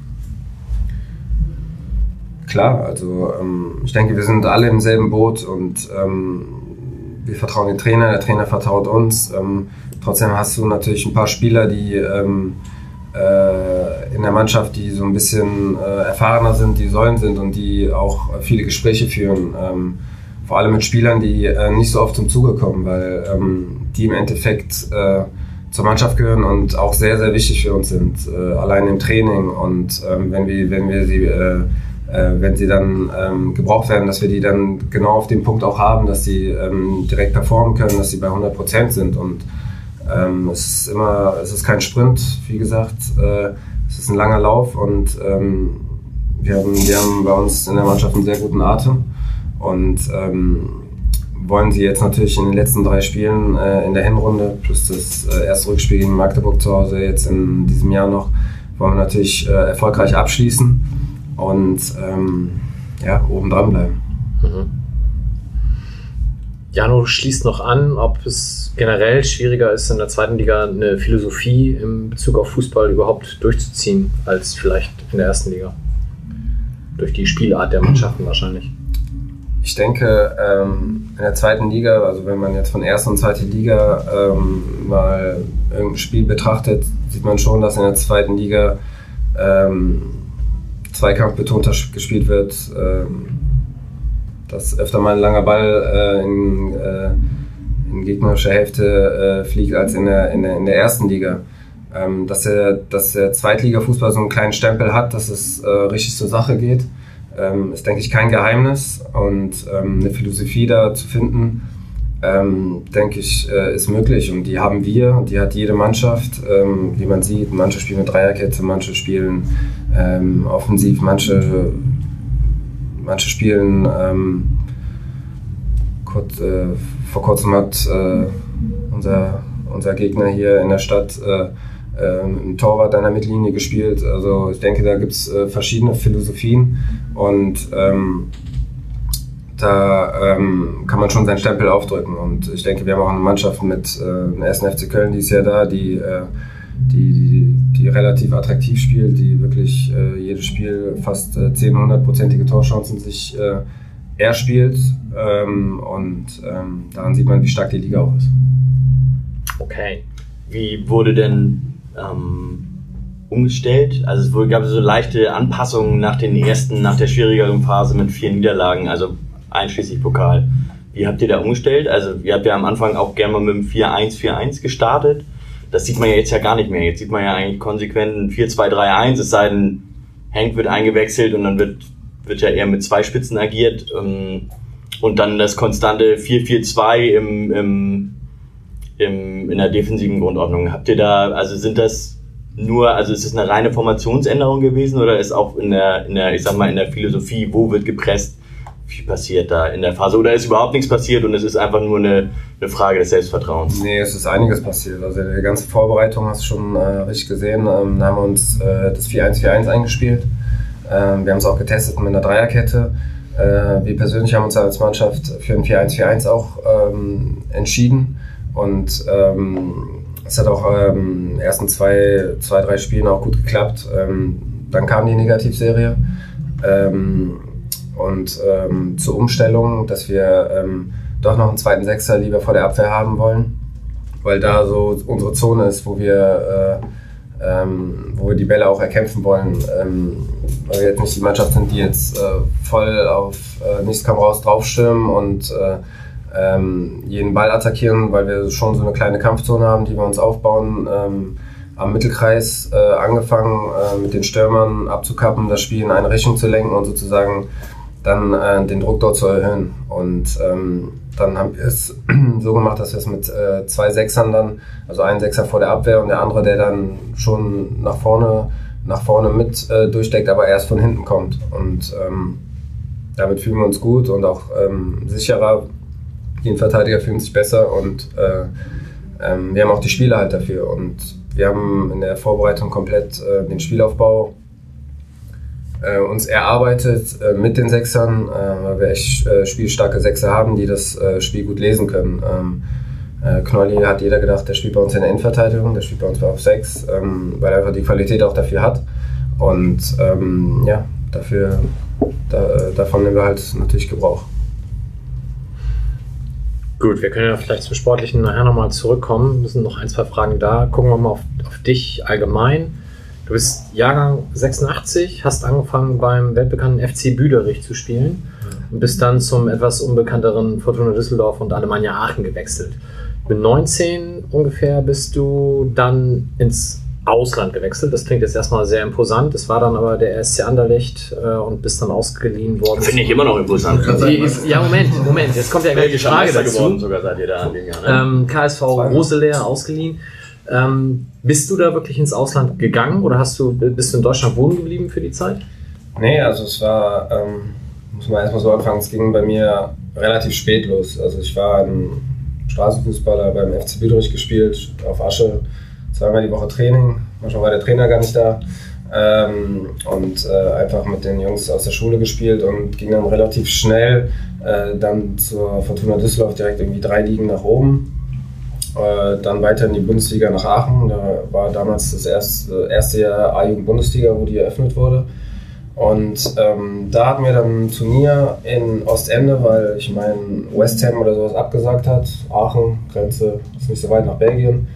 Äh, haben sie uns eingeladen und ähm, äh, da waren halt, war halt ein Riesenturnier Barcelona. Messi hat gespielt, äh, Tottenham war da. Und, ähm, Aber Anderlecht hat sich für dich entschieden und nicht für Messi. Ne? nee, nee, also sowas nicht, aber ähm, ich denke, die hätten auch keine Chance bei dem gehabt. Wobei der war richtig klein noch, also er war kleiner als jetzt. Damals. Ich weiß nicht, was sie dem gegeben haben, aber das Zeug ist gut. Ähm, auf jeden Fall ähm, kam dann das Angebot von Anderlecht und äh, ja, da habe ich zugeschnappt zum ersten Mal. Ähm, hätte auch damals in Aachen bleiben können. Ähm, das war damals zweite Liga auch. Ähm, habe hab mich dann dafür entschieden und bin dann ins Ausland gegangen und bin auch nach Brüssel gezogen und ähm, war eine super Erfahrung. Hat mega Spaß gemacht. Äh, mit, mit, es war wirklich eine gute Mannschaft, große Spieler, es war Champions League, äh, wir waren äh, Meister geworden. Habe natürlich äh, wenig gespielt im ersten Jahr, ähm, habe mich dann ausleihen lassen in der ersten belgischen Liga, wo ich dann zum Einsatz kam und dann kam ich auch wieder zurück und bin dann nach Deutschland gewechselt. Wie spricht man den Verein aus, wohin du ausgeliehen wurdest? Äh, Rosela, Okay. also auf Französisch Rolers, sagen die in Ah, okay. Belgien. Bist du alleine dann nach Belgien gegangen oder sind deine Eltern mitgekommen oder Freunde, Bekannte, sonst was? Nee, ich war tatsächlich alleine, aber es waren 250 Kilometer von zu Hause entfernt. Ähm, Mama und Papa waren natürlich oft zu Besuch, ähm, aber ich muss sagen, ich bin seitdem ich 18, 19 bin, äh, äh, immer allein gewesen. Wie war da die Unterstützung seitens des Vereins, gerade vielleicht, wenn man das auch in Relation setzt zu dem, was heute mit Jugendspielern in dem Alter so passiert? Ich muss sagen, es war top. Ähm, ich habe mich äh, direkt wohlgefühlt ähm, dort. Ähm, habe auch relativ schnell mich darum gekümmert, um alles. Ich habe die Sprache sehr schnell gelernt. Also ich habe Französisch äh, dort gelernt. Konnte wirklich, ähm, klar, ich kann Arabisch und Tunesien, französische Kolonie etc., aber konnte wirklich nicht so gut Französisch. Und ähm, dort habe ich es nochmal gelernt, habe eine Sprache mitgewonnen und ähm, ähm, hatte gesagt, super Mitspieler ähm, und äh, die mir auch geholfen haben, die auch Deutsch, äh, Deutsch äh, sprechen konnten, wie, ich weiß nicht, ob ihr kennt, Jelle van Damme damals, Vince Company. Der konnte, glaube ich, sechs Sprachen oder sieben, weiß ich auch nicht. Auf jeden Fall ähm, war das eine coole Mannschaft und eine coole Erfahrung. Und dann bist du 2007 nach Jena gewechselt. Genau. Liegt jetzt so nicht nahe zwingend. Auch geografisch nicht. Ja, du musst dir vorstellen, du bist äh, 20, 21 äh, und ähm, hast wenig gespielt und äh, willst einfach nur loslegen. Ähm, beim Champions Ligisten, beim ähm, belgischen Meister war es ein bisschen schwer, ähm, wo, wobei die wollen, dass ich dort bleibe noch. Ähm, Ähm, aber ich war halt ungeduldig und ähm, damals ging es halt los auch mit den Beratern, willst du in die zweite Liga wechseln? Ich so, ja klar, würde ich machen. Kaisers Jena, muss ich offen sagen, hatte mir damals nicht so viel gesagt in den äh, Jahren, weil ich wenig, aus, äh, äh, wenig gereist bin und eigentlich äh, mehr äh, in NRW war.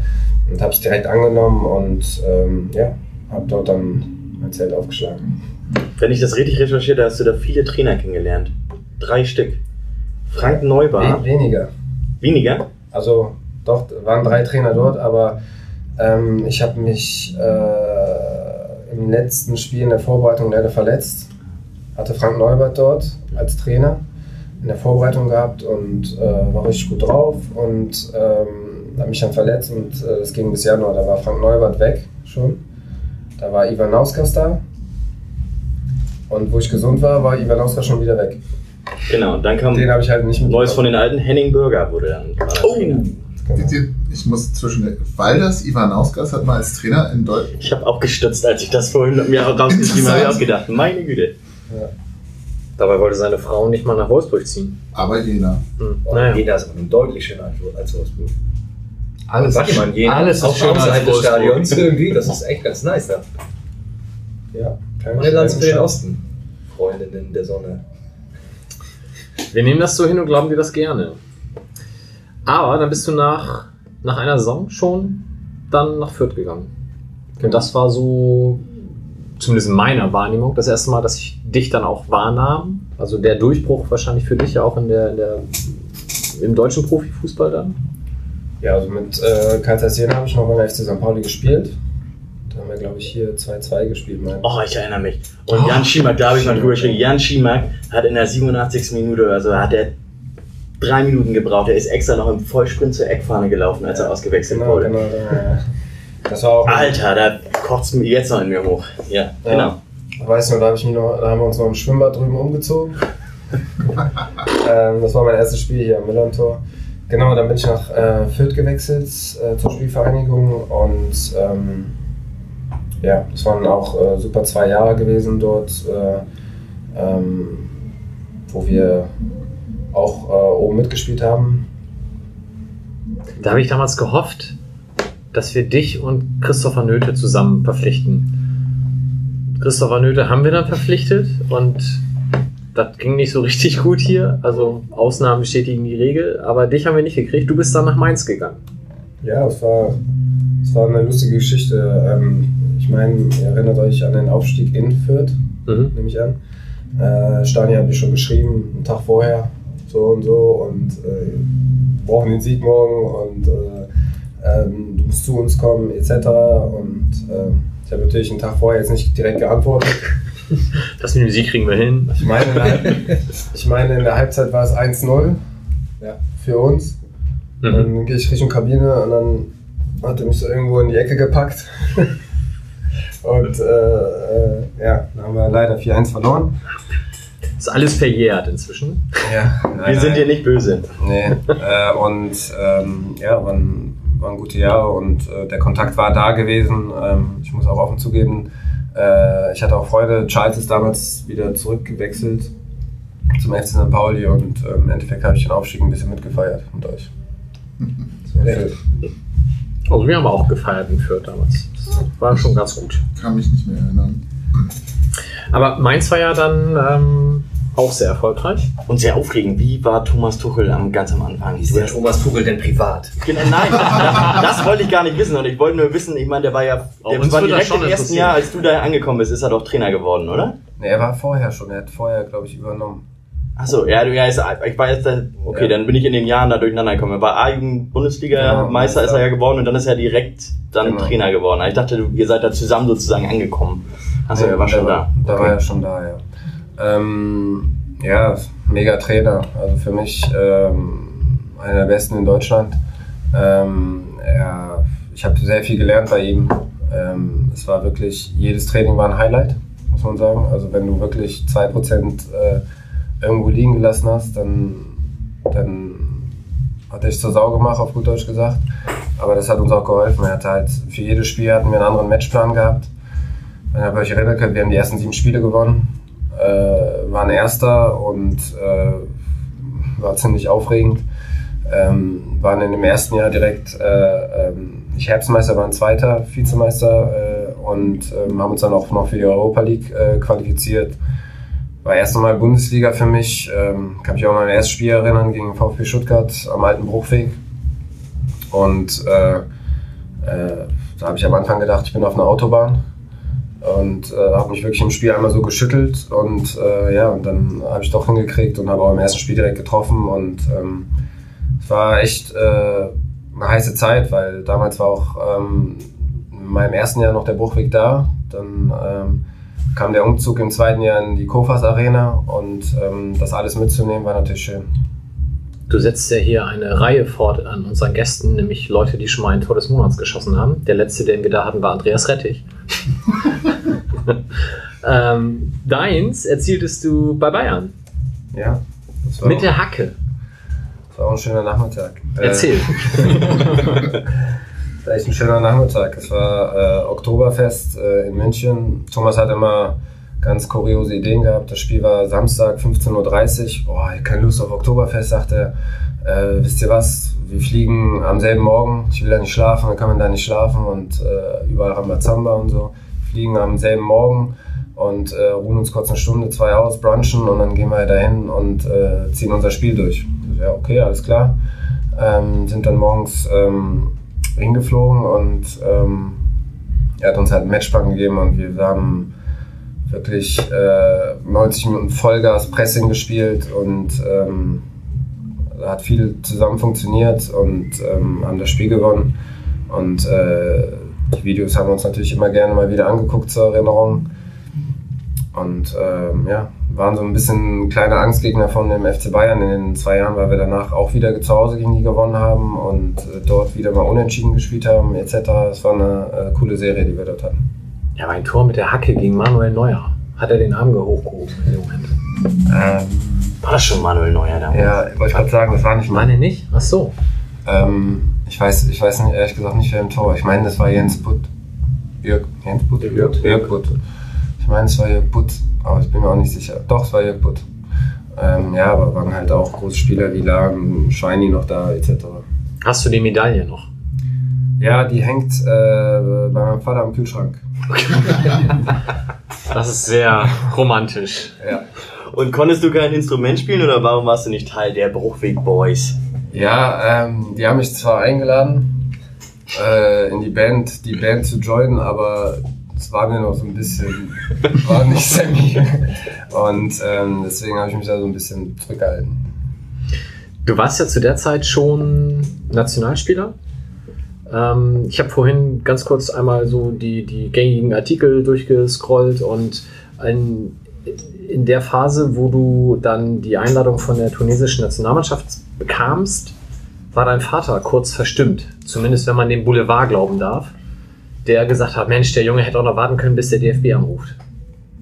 Ja, es war ähm, tatsächlich so, dass es ähm, eine Anfrage gab, äh, beziehungsweise äh, ähm, ich damals zur U21 äh, ähm, gehen sollte, ähm, zur Europameisterschaft damals, ähm, die dann natürlich auch gewonnen wurde. Und ich mich dann wegen meinen Freunden etc. dann für Tunesien entschieden habe und einfach auf mein Herz gehört habe. Ähm, und ja, Papa war ein bisschen verstimmt, das stimmt, äh, war ein bisschen Funkstille einen Monat. Aber ähm, ähm, Dann hast du ihm die Medaille gegeben und dann habe ich ihm wieder gegeben, nee, Quatsch. Ähm, trotzdem ähm, im Endeffekt äh, für mich äh, die richtige Entscheidung gewesen. Ich habe ähm, äh, eine Menge Leute kennengelernt, äh, viele Spiele, viele Länder gesehen, Afrika, ähm, viel Schönes erlebt, ähm, ja, viel Trauriges natürlich auch gesehen dadurch. Und ähm, die Zeit hat mich auf jeden Fall sehr geprägt. Du hast, ähm, das war wie gesagt ungefähr 2008, als du angefangen hast. Und dann war ja 2010 ein ziemlich einschneidendes Erlebnis in Tunesien mit dem arabischen Frühling. Wie war denn jetzt mal vor dieser Zeit, auch bevor du zur Nationalmannschaft kamst, wie war denn dein Bezug zu Tunesien? Wie oft warst du da? Hast du auch mal längere Zeit gelebt, in der Jugend irgendwie? Wahrscheinlich ja nicht. Ja, also ähm, meine äh, beiden Eltern kommen aus Tunesien, gebürtig, und ähm, wir waren halt ähm, als Kinder immer sechs Wochen Schulferien, äh, komplett sechs Wochen in Tunesien. Ähm, und äh, jede freie Zeit, Herbstferien, Osterferien halt immer in Tunesien gewesen, haben dort unsere Urlaube verbracht und ähm, dadurch auch die Sprache gelernt, äh, sprechen können und ähm, wir haben eine riesengroße Familie. Äh, meine Mutter hat neun Geschwister, mein Vater sechs, A, keine Ahnung wie viele Kinder und ähm, deswegen ähm, sind wir natürlich eng verbunden äh, mit dem Land. Meine Eltern sind, nee, meine Mutter ist gerade hier, mein Vater fliegt morgen wieder hin, meine Mutter Montag wieder hin. Ähm, also es ist immer viel Kontakt dort. Und dann kam dieser Wandel 2010. Wir, das, da warst du wahrscheinlich in Deutschland zu der Zeit. Oder Ich- hast du das auch vor Ort mitbekommen? Äh, ja, ich war in Deutschland, äh, also da in der Woche, wo es passiert ist, war ich ähm, in Deutschland äh, mit dem sozusagen arabischen Frühling und äh, habe halt die Zeiten vorher ähm, sozusagen erlebt und nachher erlebt und ähm, war auch natürlich eine kuriose Zeit im Land und ähm, wie gesagt, ähm, das Schöne daran ist, dass du im Fußball, äh, den du dort gespielt hast, dann nicht so viel mitbekommen hast, weil ähm, die Leute trotzdem stark genug waren und äh, natürlich war eine riesen Euphorie dann, ähm, nachdem die Entscheidung kam, dass das ein demokratisches Land wird etc. Und ähm, deswegen war es auch ein schönes Ereignis, das mitzubekommen. Du hast in einem Interview vor ein paar Jahren mal gesagt, für uns Spieler war es danach auch viel befreiter. Hast du das, äh, warst du denn vorher als Nationalspieler wahrscheinlich auch sehr privilegiert und bist hofiert worden, wenn du vor Ort warst? Und in den Ferien hast du es anders mitbekommen? Gab es da mehr Restriktionen? Ja, also ähm, dort äh, Nationalspieler zu sein, ähm, ähm, da hast du wenig Privatsphäre, sagen wir mal so. Ähm, es ist wirklich so, dass jeder kennt und ähm, jeder weiß, dass du in Deutschland Fußball spielst, ähm, dass du Nationalspieler bist. Äh, Die Stadien waren immer voll.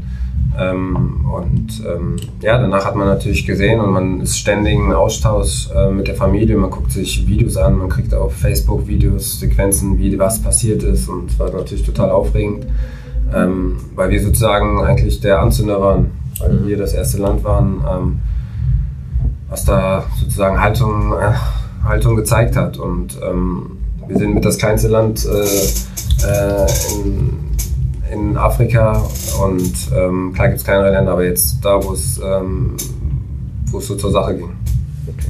Du hast zweimal beim Afrika Cup teilgenommen. Also ich glaube beim ersten Mal 2010 in Angola, wenn Transfermarkt.de zumindest die Wahrheit spricht, hast, warst du zwar dabei, aber nicht im Einsatz, also nicht im, nicht, hast nicht gespielt. Und zwei Jahre später in Gabun warst du Teil des Kaders, hast dich dann, glaube ich, im letzten Gruppenspiel verletzt und ihr seid dann im Viertelfinale an Ghana gescheitert. Ja, da habe ich, äh, hab ich eigentlich alle Spiele gemacht, außer im letzten Spiel, ähm, wo ich äh, angeschlagen war und ähm, ja, sind leider ausgeschieden. Da kam auch natürlich der kuriose äh, Anruf von Thomas. Ähm, da, da lief schon die Bundesliga-Rückrunde und ähm, ich musste am nächsten Tag direkt nach Frankfurt fliegen und drei Tage, nee, zwei Tage später in Hannover spielen. Ähm, und ähm, deswegen habe ich auch irgendwann mal den Schritt erwägt und äh, ähm, einen Strich durchge durchgemacht, wo wir dann auch die zweite Quali der WM dann verpasst hatten, weil es wirklich äh, kräfteraubend war. Also ich bin zweimal aus dem Flieger ausgestiegen, äh, beide mal in Frankfurt und äh, da war zweimal der Krankenwagen da, weil bei mir gar nichts mehr ging. Ich konnte nicht mehr, äh, hab hyperventiliert und mit den Klimazonen und ähm, dann spielst du 90 Minuten und vergisst du äh, genug zu trinken, zu essen und ähm, es war extrem anstrengend und ähm, deswegen habe ich mich dann auch ähm, irgendwann entschieden, äh, nicht mehr für Tunesien zu spielen, sondern wirklich auf meine Gesundheit zu achten. Ähm, und äh, ja, den Schritt bin ich angegangen. Okay. Dann hast du fünf Jahre in Berlin verbracht, davon auch eine sehr lange Zeit äh, verletzt am Knie mit Knorpelschaden sogar. Wie weit, wie nah war da das Wort Karriereende bei sowas? Knorpelschaden, ich meine, vor, soll man sagen, je nach vor 20 Jahren oder vor 30 Jahren wäre das, wär das glaube ich, zwingendes Karriereende gewesen eigentlich. Ja, also ähm, anfangs Berlins war es äh, eine Top-Zeit. Wir sind direkt aufgestiegen, ähm, haben, glaube ich, noch Rekord gebrochen mit, ich weiß gar nicht, wie viele Punkte wir geholt haben, 74 oder 76 Punkte geholt haben. Das hat, glaube ich, noch keiner geschafft. Und ähm, haben auch in der Bundesliga dann ähm, gut, gut gespielt. In der Hinrunde, glaube ich, 29 oder 30 Punkte geholt als Aufsteiger. Und ähm, ich habe immer gespielt, war Stammspieler und ähm, hat mega Spaß gemacht, habe mich sehr wohl gefühlt in Berlin. Und ähm, dann 2015, ähm, wo äh, Paul dann auch Trainer war, kurz davor war ich halt ein Jahr in Mainz gewesen, nochmal ausgeliehen.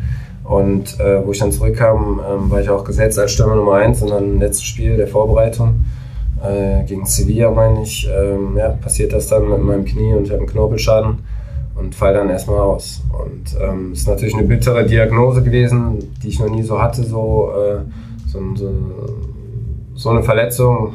Äh, ist immer ein Risiko beim Sportler. Da hat es mich dann halt erwischt, aber an Karriereende oder sowas war wirklich äh, keine Sekunde verschwendet. Ähm, es war natürlich erstmal ein Schock, aber ähm, darüber bin ich auch gekommen und ähm, bin relativ äh, schnell fit geworden, muss ich sagen, für die Verletzungen, die, die wirklich manchmal ein Jahr dauert. Äh, zehn Monate, acht Monate war ich schon nach äh, vier, fünf Monaten auf dem Platz gewesen eigentlich und äh, konnte dann nach sechs, sechs, sieben Monaten, also sechs Monaten voll wieder einsteigen. Wenn wir schon bei Verletzungen sind, wie fühlt sich das an, wenn so ein Wiesbadener Torhüter einem gegen die Rippen springt? Also das wünsche ich nicht meinen schlimmsten Feinden. War wirklich äh, echt äh, Horror.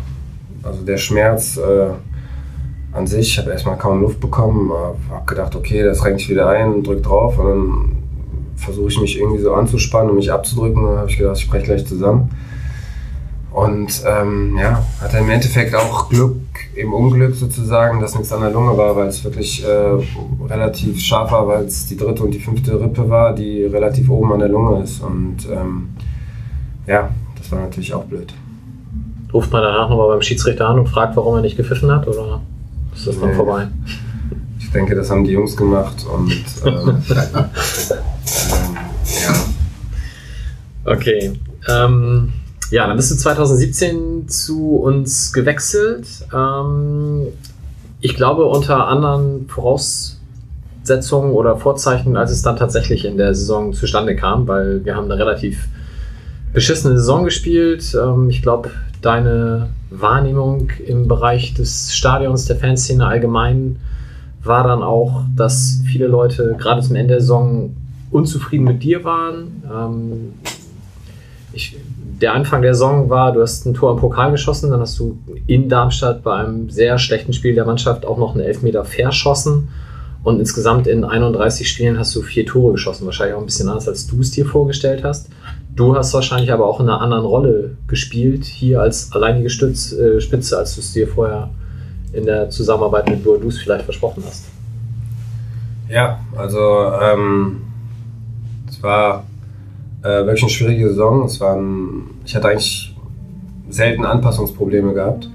Ähm, das Jahr, also letztes Jahr war es so, ähm, bin äh, neu nach Hamburg gekommen, ähm, äh, hatte meine Frau äh, hochschwanger in Berlin gelassen, da wir ähm, die Geburt schon dort geplant haben. Das ist ja jetzt äh, nicht mehr so einfach wie, ich weiß nicht, wie es früher war ähm, dass man schon Termine und eine Hebamme braucht und äh, ein Krankenhaus schon aussuchen muss. Und deswegen ähm, war alles schon geplant. Ich war alleine hier, war sehr auf dem Zug nach Berlin und war natürlich dann, äh, haben mir dann halt die Prozente gefehlt, um, um wirklich äh, so zu, zu performen, zu spielen, wie ich es mir vor, äh, vorgestellt habe persönlich.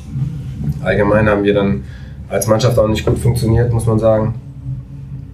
Und äh, ähm, ich verstehe auch natürlich die äh, kritischen Stimmen, die dann äh, von den Fans kamen. Und ähm, ähm, klar darf man nicht übertreiben, was äh, manche Journalisten dann auch geschrieben haben etc. Aber ähm, im Endeffekt ähm, habe ich das komplett angenommen, auch nach der Saison. Das war das Wichtige für mich, ähm, zu reflektieren, weil ähm, ähm, ich musste selber ähm, erstmal schauen, wie es weitergeht.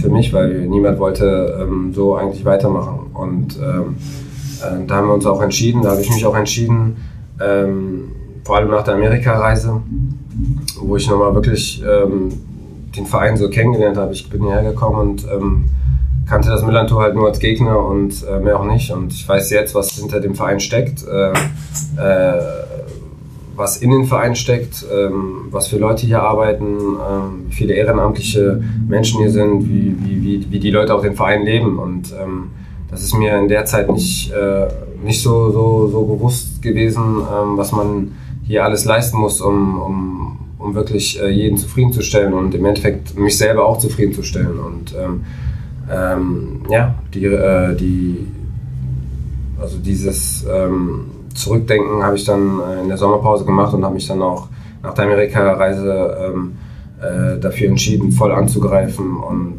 ähm, habe mich auch mit den ähm, Offiziellen, mit, mit dem Trainer, Manager, mit Oke auch besprochen und ähm, die standen voll hinter mir ähm, und ähm, haben mir natürlich auch dadurch Kraft gegeben. Ich habe natürlich ein paar Veränderungen gemacht, meine Familie war natürlich wieder hier.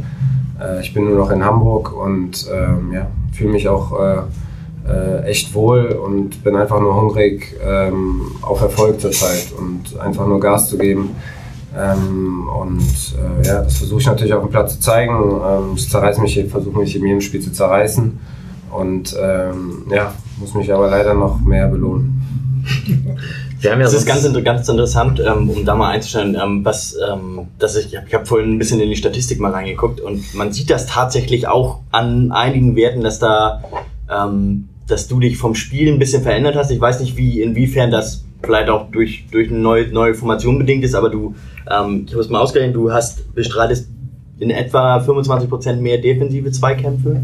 Du blockst deutlich mehr Bälle von, von Gegnern, also blockst mehr, du fängst mehr Pässe ab, du blockst mehr Bälle. Ähm, ist das, ist das nur kopfbedingt oder ist das auch, ist das ein bisschen fitnessbedingt? Ist das auch vielleicht ein bisschen von der, von der taktischen Rolle her bedingt bei dir? Oder meinst du tatsächlich, dass das, dass äh, letztes Jahr, dass es vielleicht ein, zwei Situationen, wo du eben nicht den letzten Schritt gegangen bist? Was übrigens mein Eindruck war, ein Hauptkritikpunkt war, dass man, ähm, dass man bei dir häufig hängende Schultern gesehen hat letzte Saison oder dass es zumindest so vorkam. Ich möchte damit nicht sagen, dass es unbedingt so war und dass du eben nicht wie gegangen bist, aber es, es kam häufig so vor und das war auf jeden Fall der Kritikpunkt, der, den ich am häufigsten gehört habe. Ja, also es war ähm, tatsächlich so. Im Endeffekt habe ich mir das dann auch selber mal angeguckt, einfach so, um, um zu reflektieren. Ich kann ja reflektieren, aber ohne Bilder. Also Bilder lügen nicht in meinen Augen. Und ähm, klar war auch die Körpersprache da ein Thema gewesen und ähm, äh, ich bin jetzt äh, mit der Älteste oder der Älteste bei uns im Kader und ähm, habe mir auch auf die Stirn gesch äh, geschrieben, mehr Verantwortung zu nehmen und voranzulaufen und äh, ich bin, glaube ich, in den letzten beiden Spielen äh, mit Jerry am meisten gelaufen als äh, Ältester oder sonst was und ähm, ich versuche halt, ich gucke jetzt auch nicht nach Statistiken. Das, ähm, das mache ich dann für dich. Was machst du denn? Sehr gut. Ähm, bin ich auch nicht der größte Fan von. Ähm, dann äh, läufst du neun Kilometer und schießt drei Tore, da guckt auch keiner drauf, auf, auf gut Deutsch gesagt. Aber es ist schon so, dass ich mir im Spiel vornehme, meine Duelle äh, voll anzunehmen. Ähm, ich glaube, äh, ich wusste selber nicht, dass ich so kopfballstark bin in Sachen Verlängern mittlerweile. Ähm, aber wenn du wirklich mit 100% da reingehst und äh, nichts zu verlieren hast, hast du eigentlich 50-50 die Chance, wenn das Timing dann noch stimmt. Und ähm, so kleine Sachen habe ich mir halt ähm, äh, zu Herzen genommen und ähm, habe mir jetzt nicht gedacht, ja, wie schieße ich den rein oder den rein. Klar, fehlt das dann, äh, fehlt dann natürlich äh, der Ansatz dann nach vorne ab und zu durch, durch, durch Kräfteverluste etc.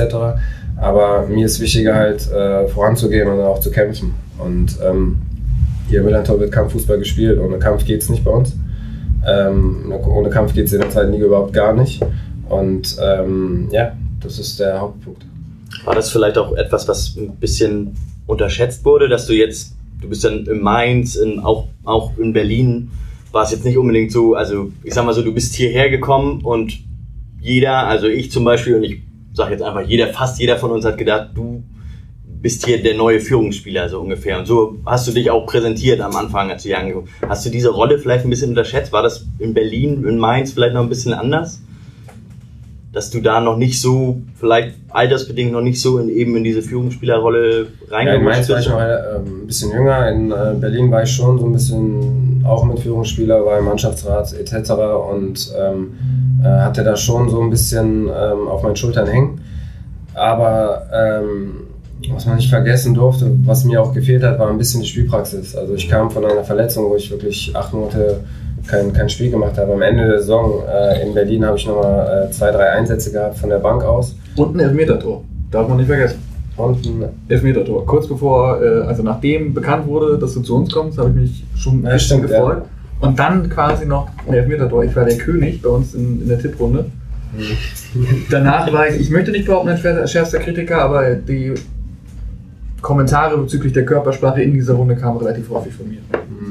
Ähm, deswegen freut mich umso mehr, aber ich wollte dich nicht unterbrechen. Ja, alles gut. Ja, und ähm, ich denke, dass das letzte Jahr ähm, kann ich halt nur das Positive nehmen, dass ich in den Rhythmus gekommen bin. Ähm, der Rest ist auch für mich äh, abgehakt und ähm, es tut gut, ab und zu mal so nach ein, zwei Monaten mal wieder darüber zu reden, wo man war, wo man jetzt hin will, vor allem. Wir sind noch, ne, also ich persönlich bin noch nirgendwo äh, jetzt irgendwie zufrieden und so und ähm, kann es einfach nur mit, mit Erfolg ähm, sozusagen ähm, jeden glücklich machen. Und ähm, äh, bin, bin trotzdem immer noch Sammy und ähm, versuche einfach das Beste zu geben. Und ähm, äh, dass es manchmal äh, gut läuft, manchmal schlecht läuft. Ich versuche, wie gesagt, voranzugehen und Vollgas zu geben. Hattest du ähnliche Kritik auch schon mal bei anderen Stationen gehört, dir gegenüber? Nee, ehrlich gesagt nicht. Nee. Also, ähm, ist auch was Neues für mich gewesen. Äh, normal waren immer die Schulterklopfer da, super, super, super. Äh, und dann mal Gegenwind zu kriegen, äh, war für mich neu und ähm, habe mich dann auch äh, echt äh, hingesetzt, auch mal mit ein paar Leuten geredet und ähm, habe es auch eingesehen und ähm, habe es eventuell auch einen einen Tick unterschätzt, äh, von der ersten Liga in die zweite Liga zu gehen und ähm, äh, war dann auch, äh, da ich auch die Möglichkeit wieder in der ersten Liga äh, spielen zu können, hätte auch woanders hingehen können, aber habe mich wirklich für den Verein entschieden und ich bin noch felsenfest davon überzeugt, dass es die richtige Entscheidung ist und äh, ich bin gerne hier und ähm, wie gesagt, ähm, ich versuche äh, Tag, für, äh, Tag für Tag alles abzurufen. Du hast ja schon gesagt, ähm, so ein bisschen das eine oder andere, was letztes Jahr noch geschrieben wurde, war vielleicht nicht ganz fair, auch von Seiten der Medien. Wie konsumierst du denn Medien? Oder welche Medien konsumierst du? Gerade jetzt, also ob du jetzt ein Kunstmagazin liest, sei mal dahingestellt. Also vielleicht, ja. genau, also habe ich vorhin schon, äh, wollte ich schon erwähnen. Aber in Bezug auf Fußball, in Bezug auf deine Spiele, auf deine Leistung. Außer Millanton. Außer die Millanton, den du natürlich regelmäßig hörst. Dem einzigen wichtigen Sportmedium. Ähm, ja, also ich weiß jetzt nicht äh, genau, welche Zeitungen das waren oder äh, Dings. Klar gab es da mal Zitate oder äh, Bemerkungen, die dann auch ähm, an mich ankamen und ähm, ähm, die dann auch unnötig sind. Aber wie gesagt, das geht bei mir manchmal hier rein, da raus. Ähm, und ähm, trotzdem kriegt man es natürlich mit und ähm, äh, schmerzt dann natürlich ein und äh, bringt dich dann in so eine Blase, wo du dich dann nicht mehr wohlfühlst etc. Aber die Blase ist jetzt aufgepiekst und ähm, es liegt alles an mir im Endeffekt, wie ich bewertet werde, äh, wie, wie die Fans mich sehen. Ähm, ich sehe nach, nach Spielen, also wo ich verblüfft war, war unser bestes Spiel, haben wir leider verloren gegen Kiel. Äh, Da bin ich aus dem Stadion zu meinem Auto gegangen und äh, alle kamen und haben jemanden umarmt und ich war noch sauer, dass wir verloren haben und so weiter. Und ähm, da fühlt man dann auch äh, äh, sich den Fans ein bisschen schuldig und ähm, ist dann auch glücklich, dass man dann halt mal so in offene Hände gerät und äh, weiß, dass man es nächste Woche einfach wieder gut machen will. Deswegen sage ich, werde bis zum Morgen spielen. Kennst du deinen Kicker-Notenschnitt? Nee, Guckst du Noten generell an? ehrlich? Nee. Hast du es mal getan? In der Vergangenheit? Also äh, macht man wahrscheinlich als jüngerer Mensch, wenn man da gerade mit beginnt, guckt man da wahrscheinlich aus Neugier schon mal hin, trainiert man sich das irgendwann ab. Ja, also dafür äh, äh, fehlt mir so ein bisschen ähm, der Antrieb, ehrlich gesagt. Und äh, der Spaß. Im Endeffekt weiß ich, wie ich gespielt habe und gucke mir jetzt nicht jetzt jede Woche den Kicker-Notenschnitt an. Wir haben eine Frage vom Twitter-User Knurri. Nervt es dich, dass der Wert von Stürmern von vielen nur an Toren gemessen wird? Und welche Maßstäbe legst du selbst an deine Leistung an? Also ähm, früher war es wirklich so, dass du, ähm, das ist immer so, als Stürmer willst du immer treffen. Und, ähm, und äh, es ist mit das schönste Gefühl, ein Tor zu schießen oder äh, Spiele zu gewinnen. Aber mittlerweile ist es schon so für mich, dass ich wirklich einfach nur das Spiel gewinnen will mit meiner Mannschaft. Du bist jetzt in einem Alter, wo du, wo du, wo du natürlich Verantwortung übernimmst, wo du wo du auch die Richtung zeigst, äh, wo der Gegner weiß, okay, ähm, da steht der und der gegenüber mir und äh, ähm, den müssen wir hinkriegen. Und ähm, Also früher, wenn ich aufs Tor gelaufen bin, habe ich versucht, das Ding reinzumachen. Und wenn ich jetzt jemanden natürlich neben mir sehe, versuche ich quer zu spielen und Hauptsache wir gewinnen das Spiel. Das ist so ein anderes Denken geworden und ähm, dafür brauchst du halt ein stabiles Team und ähm, ich bin halt ein Teamspieler geworden. Wir haben ja die USA-Reise schon erwähnt. Ähm, Wir haben Justus sonst in der Runde, der auch da schon das eine oder andere zu erzählt hat, der auch sehr positiv davon gesprochen hat. Und bei deinem Interview im Abendblatt kam halt diese USA-Reise auch so ein bisschen als Change-Moment heraus. Was ist denn da passiert? Was, was war denn an dieser Reise so besonders, dass du da gesagt hast, ja, dieser Verein ist vielleicht doch ein bisschen anders und hier will ich das jetzt schaffen? Ja, also es war, ähm, es war einfach ähm, im Endeffekt eine richtig coole Reise. Wir hatten äh, viel Spaß, wir hatten ähm, vor allem haben wir dort äh, so viele Fanclubs, äh, da hast du gar nicht auf dem Schirm. Ähm, ich habe dann im Fernsehen, siehst du parallel Dortmund in LA und äh, da war keiner. Und äh, ähm, der FC St. Pauli ist jetzt äh, in Washington dann Detroit und äh, Stadion, da hast du niemanden gesehen, war alles am Brennen. Und in Portland äh, ähm, war es genauso. Und ähm, wir hatten halt Abende dann, wo Präsidium, Trainer, Management, wo wir dann auch zusammensaßen und einen getrunken haben und dann einfach mal geredet haben. Und äh, ich hatte ein langes Gespräch mit Oke gehabt und äh, äh, nachdem hat es mir auch Klick gemacht. Nach dem Gespräch mit Oke, ähm, was ich geführt habe, ähm, war für mich äh, mit das Ausschlaggebende. Okay. In heutigen Zeiten muss man natürlich über Mediennutzung reden und ich habe gesehen, du hast drei verschiedene Social Media Auftritte, zumindest offiziell. Und wir gehen die jetzt mal durch und gucken mal, welchen davon du tatsächlich pflegst. Es gibt Twitter, dir folgen knapp 1800 Leute und dein letzter Tweet ist vom Januar 2017 und das Twitter-Profil schmückt immer noch ein Sammy Alagoye im Hertha BSC Wann aktualisierst du das denn mal endlich, bitte? Da habe ich leider die Login-Daten. Man kann da Passwort-Vergessen-Funktion und so, das geht. ja, das ist eine andere ich weiß nicht. Okay, Da kommen- also, Sami.alagü.herderbsc. also da kommt, ähm, Twitter benutze ich gar nicht. ehrlich. Okay. Instagram und Facebook habe ich hier noch stehen. Bei Facebook ähm, ist aber der Beitrag auch schon aus Oktober. Machst du das selbst? Hast du deine Medienagentur oder, oder dein Manager, der das für dich macht? Oder wie, wie nutzt du diese Medien? Wie man sieht, mache ich das selbst. Ähm, also ähm, Facebook war ich früher ähm, ein bisschen aktiv gewesen, äh, muss ich offen zugeben, habe es ein bisschen schleifen lassen. Äh, ja, jetzt mit einem kleinen Mann äh, zu Hause, einem kleinen Sohn, hat man nicht mehr so viel Zeit, ähm, die ganze Zeit auf Facebook ähm, abzuhängen. Äh, Instagram äh, gucke äh, guck ich fast jeden Tag rein, muss ich sagen. Das macht auch Spaß. Ähm, hatte es auch, ich habe es gar nicht gecheckt, ich hatte es lange, habe irgendwas gepostet und denke, mir, warum liked keiner? Habe ich es irgendwie nach drei Jahren habe ich gemerkt, dass das bei mir gesperrt war. Dann habe ich das irgendwann mal aufgemacht. Äh, dann habe ich das irgendwann mal aufgemacht, dass man mal was sehen kann. Und ähm, bin ähm, nicht einer, der jeden Tag was postet, äh, zu besonderen Anlässen oder ähm, wenn ich einfach wirklich mal Zeit und äh, beziehungsweise Langeweile habe. Okay. Also, wir werden den Instagram-Account mit aktuell 25.000 Abonnenten und die Facebook-Seite verlinken. Liebe Hörer und Hörerinnen, ihr dürft dann da gerne klicken. Ähm, wir haben noch so ein paar Fragen, die würde ich einfach mal der Reihe nach durchgehen. Ähm, Kindermund tut Wahrheit kund. Mein Sohn fragt, wann verstehst du das denn endlich mit dem Abseits? Hm. Also, ähm, Er ist zehn, er ist entschuldigt. hm, bitte? Er ist zehn Jahre, er ist entschuldigt. Ja, ist immer so ein schmaler Draht. Ähm, äh, mal bis im Abseits, mal nicht. Ähm, wir Stürmer spielen immer an der Grenze. Und ähm, ich bin auch einer, der gerne an der Grenze spielt. Und ähm, äh, wenn der Moment dann kommt und der äh, Ball zum perfekten Zeitpunkt kommt, wo du dann den Laufweg machst, wo du hoffst, okay, jetzt kommt der Ball, kommt er doch nicht und dann kommt er, dann bist du im Abseits.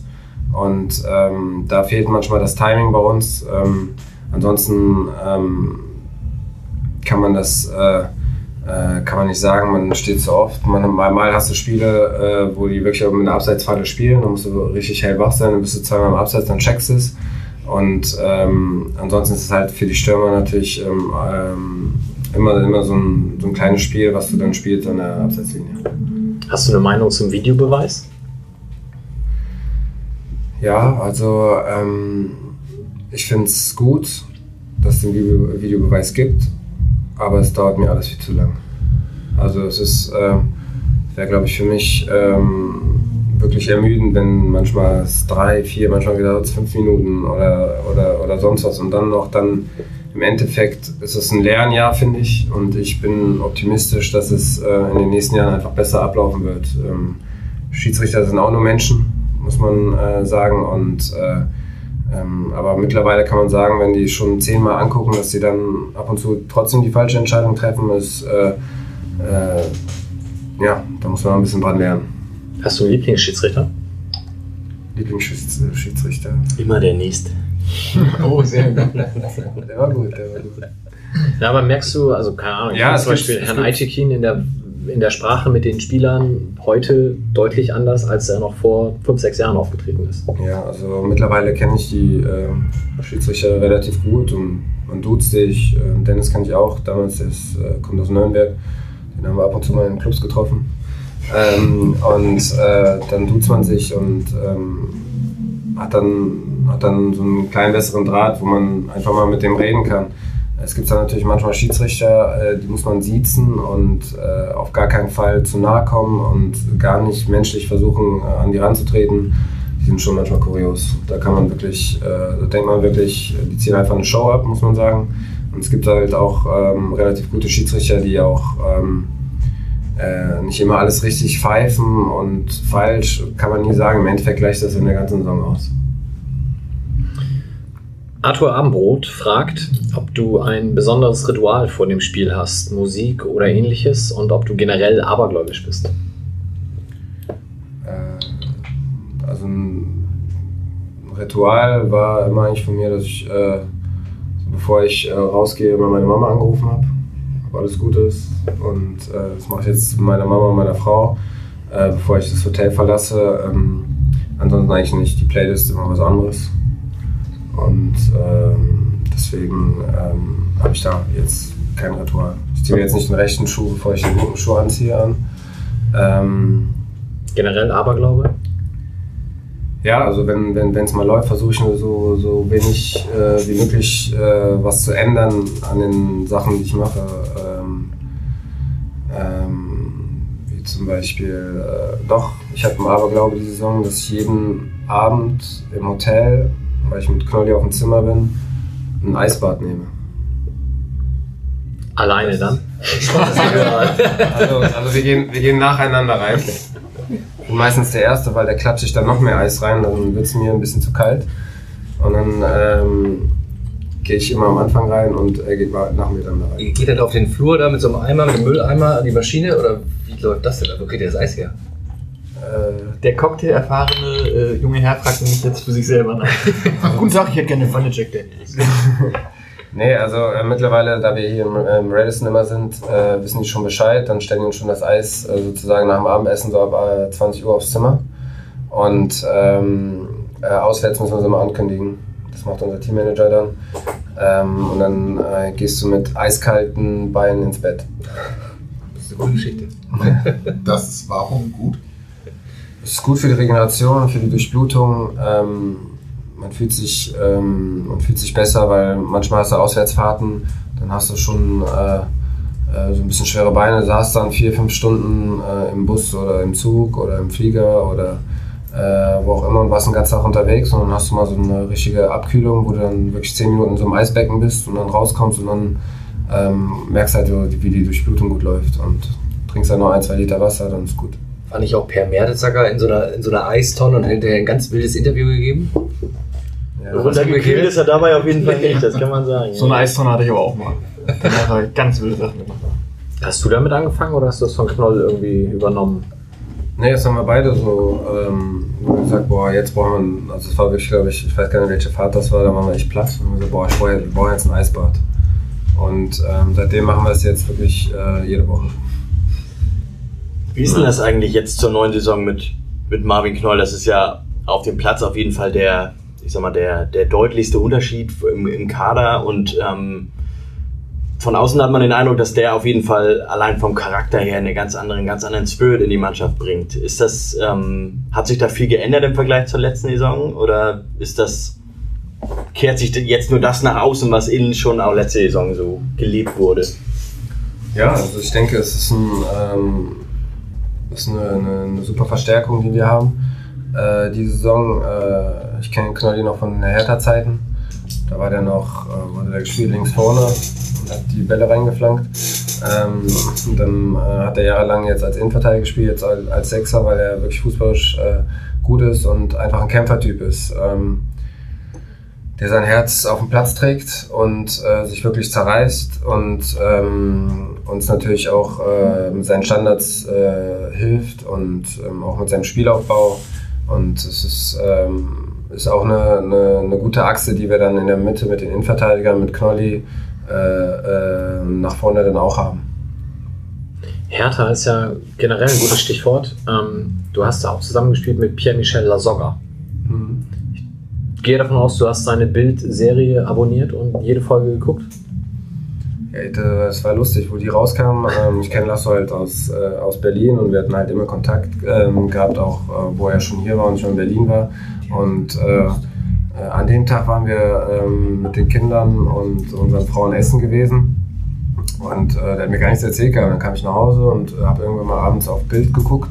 Und äh, da waren die Lasoggas da. Und dann habe ich mir natürlich angeguckt. Das muss ich mir auch sofort ein. Sorry, ich habe gerade zum ersten Mal davon. Ist Bild gibt Plus. La Soga, Bild, Bild Plus, ja, natürlich. Sorry, da kann ich nicht rein. Das, das nicht. Ich habe auch noch keine Folge gesehen, aber es soll legendär sein. Ja, okay, mhm. dann muss ich das mal schauen.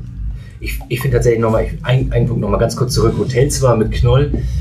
Wäre ich ein Profifußballverein oder ein Profifußballspieler, das erste, in was ich investieren würde, wäre, glaube ich, ein Einzelzimmer. Könnt ihr, habt ihr da auch die Wahl oder ist das tatsächlich heute noch? Das kommt mir fast schon ein bisschen 70er, 80er vor irgendwie. Schnarcht er nicht? Und mit Doppelkopf spielen im Hinterzimmer bis halb drei Uhr nachts. Doppelkopf. Nee, also ähm, wir haben tatsächlich, äh, jeder hat ein Doppelzimmer mit seinen äh, äh, Spielerkollegen und ähm, also es äh, muss dann natürlich auch passen. Ne? Wenn da jetzt zwei nicht zusammenpassen, dann wird das schon irgendwie geregelt, dass es dann passt. Aber ähm, es ist schon cooler, dann äh, eigentlich mit einem Spielerkollegen auf dem Zimmer zu sein und äh, kann sich immer austauschen und jeder kennt. Also es ist ja nicht so, dass du jede Woche mit jemand anderem schläfst. Also du weißt schon Bescheid, wie du tickst und ja. deswegen passt das. Ralf Gunesch hatte früher mal gesagt, solange im Stadion nicht Osame gerufen wurde, war das Spiel für mich noch nicht losgegangen. Und Ralf war halt schon jemand, der irgendwie auch über Support sich informiert hat. Hast du einen Lieblingsfangesang? fragt Twitter-User FCSP-MAR. Ja, also ich liebe es, nach dem Spiel in der Kurve zu stehen und dann äh, We Love St. Pauli zu hören. Kriegst du das während des Spiels auch mit, was gesungen wird? Ähm, ja, klar. Also ähm, das kann man schon alles mit. Hast du Fangesänge auch bei Hertha oder Mainz, die du besonders hervorheben möchtest? Ja, bei Mainz war es immer relativ lustig, Karnevalstimmung, äh, viele Clowns auf der Tribüne und ähm, und äh, Hertha auch. Horror-Clowns. Horror-Clowns. Äh, bei Hertha gab es natürlich das äh, Lied Nur nach Hause, was immer vom Spiel zum Einlaufen war, von äh, Zander, Frank Zander und äh, ja. Hm. Dann muss man eben diesen wunderbaren Brownie runterschlucken. Ja, dann stelle ich nochmal eine Frage. Mhm. Ich habe äh, mit Entsetzen festgestellt, sein Vertrag läuft aus, Ende der Saison. Nur wenn wir nicht aufsteigen. Ist das so? Es gibt eine Klausel, dass der Vertrag sich automatisch verlängert, falls wir in der ersten Liga spielen. Das hast du clever eingeführt. Was machen wir denn, wenn wir nicht aufsteigen? Oder was machst du denn, wenn wir nicht aufsteigen? Daran denke ich nicht. Okay. nee, Quatsch. Also ähm, wir hatten jetzt in der Länderspielpause erste Gespräche geführt und ähm, ich bin da total entspannt und ähm, will einfach nur Leistung bringen, weil ich weiß, im Endeffekt ähm, wird nur Leistung honoriert und so soll es auch sein. Und ähm, wenn es nach der Saison so passt, dann ähm, werden wir sicher einen Weg finden. Und äh, ja, so optimistisch gehe ich daran. Du hast vor der Saison gesagt, Köln und HSV, naja, die sind für mich nicht zwingend Favoriten. Die sind ja auch aus einem bestimmten Grund abgestiegen. Und ich will gegen beide, beide Spiele gewinnen. Jetzt hat das gegen Köln nicht ganz geklappt. Gegen HSV lief es schon ein bisschen besser. Freust du dich aufs Derby, aufs Rückspiel? Ja, auf jeden Fall. Ich denke, da freut sich jeder drauf. Ähm, es wird ein Highlight. Ähm, wir wollen natürlich ähm, unser Stadion verteidigen und äh, den HSV schlagen zu Hause. Das lassen wir so stehen, das ist sehr schön. Ähm, Twitter-User SlowTryRun fragt, ob du eine Lieblingsposition und vielleicht auch ein Lieblingssystem hast. Das System haben wir ja vorhin schon mal angerissen. Ich denke mal, es geht ja auch so in die Richtung, dass man halt gesagt hat, letztes Jahr war vielleicht die Position, die du gespielt hast, nicht zwingend die, die, die am besten steht. Also ich als äh, Offensivspieler, ähm, Stürmer, ich habe jahrelang bei Hertha rechts gespielt, ähm, habe äh, in Mainz vorne drin gespielt, ähm, oft mit zwei Stürmern gespielt. Ähm, als Stürmer ist man, will man lieber jemanden neben sich haben, also zu zweit vorne, ähm, vorne drin, äh, ist äh, natürlich für einen Stürmer ähm, das Beste, denke ich. Vor allem, ähm, keine Ahnung, wenn wir jetzt als Beispiel Henk nehme oder Dimi oder äh, Jan-Marc Schneider nehme, wenn man dann zu zweit vorne, vorne ist, ähm, bin ich eigentlich einer, der gut drumherum spielen kann, ähm, der auch von tiefer kommen kann, äh, der den letzten Ball spielen kann, der, auf den man verlängern könnte, wo man sich auch äh, viel dann runterholen könnte. Hat sich, wie sehr hat sich das geändert? Also die Rolle als Stürmer? Ich meine, inzwischen bist du wahrscheinlich mehr mit dem Rücken zum Tor als früher, sehr, selbst obwohl du früher auch mal einzige Spitze gespielt hast. Wie sehr hat sich das geändert? Ja, schon, ähm, ähm, schon anders, wenn du, wenn du ähm, als einzige, äh, einzigste Spitze vorne spielst und dann, ähm, wir haben ja in der Vergangenheit auch mal mit langen Bällen gespielt. Ähm, ja, und dann bist du halt in vielen Duellen, wie du schon gesehen hast. Äh, und äh, ist man lieber dann mit einem neben sich, weil wenn du mal das Duell gewinnst, dann kannst du ihn eventuell zu ihm verlängern. Wenn du, wenn er das gewinnt, kannst du den irgendwo schnappen ähm, und äh, ja, Hast du eigentlich für den geblockten Torschuss einen Scorerpunkt gekriegt letztes Spiel? Das weiß ich ehrlich nicht. Wo guckt man das? Auf Kicker. Nee, also, Hier den Notenschnitt. ja. Aber ich hätte ihn, glaube ich, richtig gut erwischt, muss ich sagen. Ich habe den mit links erwischt und äh, der wäre, glaube ich, auch aufs Tor gekommen. Bjana, also, Entschuldigung. Zugeben, im Stadion habe ich das für einen absichtlichen Pass gehalten und ich stand so, So kannst du auch nennen. äh, so, boah geil, richtig gut Fußball und dann noch quer rüber und Tor. Dann sehe ich so im Fernsehen, okay, geblockter Schuss. Hm. Schade eigentlich, aber hätte auch reingehen Da können. musst du erstmal stehen. Ja, Also du du. musst es erzählen. Vor allem Ich stehe immer da. Bjana Ahl fragt nach deinem schönsten und deinem unschönsten Moment beim FC St. Pauli. Äh, schönster Moment äh, war das 1-1 gegen Lautern, wo ich getroffen habe hier. Und danach im Auto war nach Berlin, weil ein paar Stunden später mein Sohn auf die Welt kam. Das konnte ich so ein bisschen verbinden. Da habe ich wirklich zwei Tage am Stück nicht geschlafen. Ich weiß gar nicht, wie ich es geschafft habe.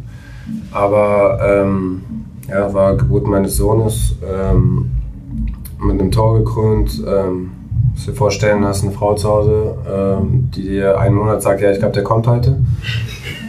Und ähm, dann haben wir halt einen Spieltag immer eine Regelung gefunden, habe ich ihr das Hotelzimmer gegeben, also die Nummer gegeben, wenn irgendwas ist, ruf hier drauf an. Ich mache mein Handy auf lautlos, weil ich schlafen muss. Dann war das Thema ruhig und habe gesagt, ja, bleib ruhig. Und äh, da war der schon, ich glaube, fünf Tage drüber. Da kann es wirklich jeden Moment kommen und ähm, habe ich gesagt, keine Sorge, der kommt, wird schon nicht wäh- während des Spiels kommen. Und wenn, dann denkst aber du kannst von mir aus in Halbzeit mal schon mal ein paar Treppen laufen gehen. Hat sie gemacht. Hat sie dann gemacht und dann ähm, ja, musste ich schnell äh, äh, nach Berlin und ähm, dann hat es auch trotzdem nochmal 13 Stunden gedauert und am nächsten Mittag war der da. Okay. Unschönster Moment. Kannst du den benennen? Kann ich dir leider ein paar mehr nennen. nein. Äh, nein, Quatsch. Also ähm, ich fand ähm, die Pleite äh, in Regensburg letztes Jahr, wo ich noch eine rote Karte gekriegt habe, natürlich ganz bitter. Und äh, ja, das Spiel in Fürth, wo wir 4-0 ver verloren haben, war auch bitter. Äh, ja. Die rote Karte, was passiert da in einem? Also ich meine, du bist ja, du hast eine Tätigkeit begangen, du hast geschubst jemanden. Dann bist du, glaube ich, erst mal ein paar Meter weggegangen. Hofft man kurz, dass der Schiedsrichter das nicht gesehen hat. Nee, es war, ach, war eine blöde Situation. Ähm, der eine, der Kapitän, äh, fordert äh, Rot für Schnecke. Äh, ich gehe hin und sag, äh, will ihn weg vom Schiri und er war halt einen Kopf größer und treffe ihn genau am Hals und hab ihn nicht gewirkt oder hab ihn so weggeschubst. Äh, der, der meckert und geht zum Linienrichter, hast du es gesehen, hast gesehen? Und äh, hat der Schiri halt so entschieden und ähm, war eine doofe Situation ähm, mit einem blöden Tag. Hast du ihm beim Spiel jetzt nochmal gesagt, schön, dass du da bist, heute schieß ich ein Tor? Nee, dafür äh, mache ich so wie du. Keine Aufmerksamkeit, war voll konzentriert im Spiel. Und ähm, ja, war selber Kapitän äh, an dem Spieltag und äh, da hat mir das Handschütteln gereicht. Lasse FCSP fragt, wenn du eine Sache am FCS St. Pauli ändern könntest, welche wäre das? Gar nichts. das die Frage fand ich super. Die fand ich echt toll. Ja, aber so ad hoc aus dem Ja, die muss- boah. Mike, wenn du Aber ich finde, du hast eine gute Antwort gegeben. Ja. Finn. Was würdet ihr denn ändern, wenn ihr was ändern könntet? Diese, Ja. naja, das Wir geben das mal in die Runde. Sebastian fängt an. einfach Champions League Halbfinale spielen. Bist du des Wahnsinns? Nur Sitzplätze. Sag mal. Versuch doch, mal, versuch doch mal was Realistisches zu machen. Mir reicht ja Europa League 2 demnächst. ah, ja. Äh, Redezeitbegrenzung auf Jahreshauptversammlung. Oh, das wäre gut. Das wäre wirklich gut. Anträge nur noch für Leute, die mindestens ein Jahr Mitglied sind. Ach, Und mir persönlich pur. bekannt. Bitte was? Und mir persönlich bekannt. Na, das könnte eng werden. Wird dann auf jeden Fall übersichtlich. Oh, du warst ja gestern auch bei der Jahreshauptversammlung. Ja. Haben sie dir heute noch erzählt, was da gestern dann gegen Ende noch Tolles passiert ist mit dem Rauchverbot? Ja, das habe ich mitbekommen, dass äh, der Antrag gestellt wurde und äh, relativ kurz äh, verneint wurde. Kann das sein? Das kann man so darstellen. Ähm, Die etwas größere Geschichte ist halt, dass dieser Mensch erst seit August Mitglied war, Genau, in München wohnt Genau. und noch nie am Millantor war. Das habe ich auch noch mitbekommen. Ja. Und einem Pro-Rauchfrei-Verein angehört. Wir möchten jetzt hier keine Lanze für Raucher brechen. Und es ist ein durchaus berechtigter Antrag, Absolut, der war aber man- scheiße gestellt. über die man sicher diskutieren kann, aber die Art und Weise ist halt irgendwie so. Ja, und dieser Verein hat irgendwie einen Vorstand aus drei Leuten und mindestens einer von den drei Leuten ist in der AfD, ich weiß nicht. Das kommt auch noch dazu. Warst du auch bei Hertha und bei Mainz auf Jahreshauptversammlung? ja. Durftet ihr da auch früher gehen? Da durften wir auch früher gehen, ja. Da durften wir auch früher gehen, das stimmt. Ja, wir müssen heute zweimal trainieren. Ähm, und ich, ich meine, äh, die, die meisten waren bis 1 Uhr dort, kann das sein? Hm, Ja, Nein, ich glaube um 11, halb 12 war irgendwann vorbei. Manche arbeiten ja noch danach. Ja, okay. Das stimmt, natürlich. Ja, okay. Und ähm, das wäre dann ein bisschen zu spät, ähm, denke ich, um dann äh, heute zweimal Vollgas zu trainieren zu können. Das ist wohl so, das stimmt. Hast du ein Lieblingsstadion? Und Millantor ist jetzt außen vor. Ähm, ja, viele. Also, ähm, ich war in Liverpool, das war mega, mega Stimmung. Ähm, England allgemein, Real Madrid habe ich gespielt, das war auch mega. Ähm, klar, unsere Bundesliga-Vereine hier ähm, sind auch alle top. Also die Stadien, denke ich, wenn du öfters hast du natürlich im Bundesliga-Stadion gespielt oder warst dort und ähm, deswegen finde ich die im Ausland für mich attraktiver und besser. Also, Wie ist das denn, ist. wie ist es denn in Afrika? Also gerade der Afrika Cup war ja Angola und Gabun jetzt auch keine Länder, wo ich sagen würde, da stehen bestimmt die Hightech-Super-Arenen. Ähm, ja, es gibt halt äh, Länder wie Nigeria, äh, die super Stadien äh, haben. Deutsche haben das Stadion dort gebaut, riesengroß. Äh, dann gibt es in Ägypten Stadion, da passen über 100.000 rein. Und wenn du da spielst, sind da auch 100.000. Und ähm, ja, in Gabun, ähm, da gab es zwei, drei große Stadien und äh, in der Vorrunde, äh, meine ich, ähm, waren da auch so kleinere Stadien. Aber es ist halt in Afrika was ganz anderes. Ähm, da sind einfach überall Leute.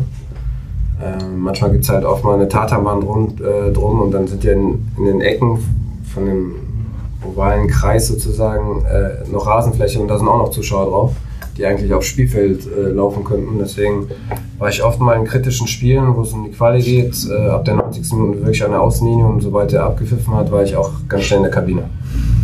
Okay. Ich habe meine Liste abgearbeitet. Habt ihr noch Punkte, Tim. Warum fragst du, warum guckst du mich jetzt an?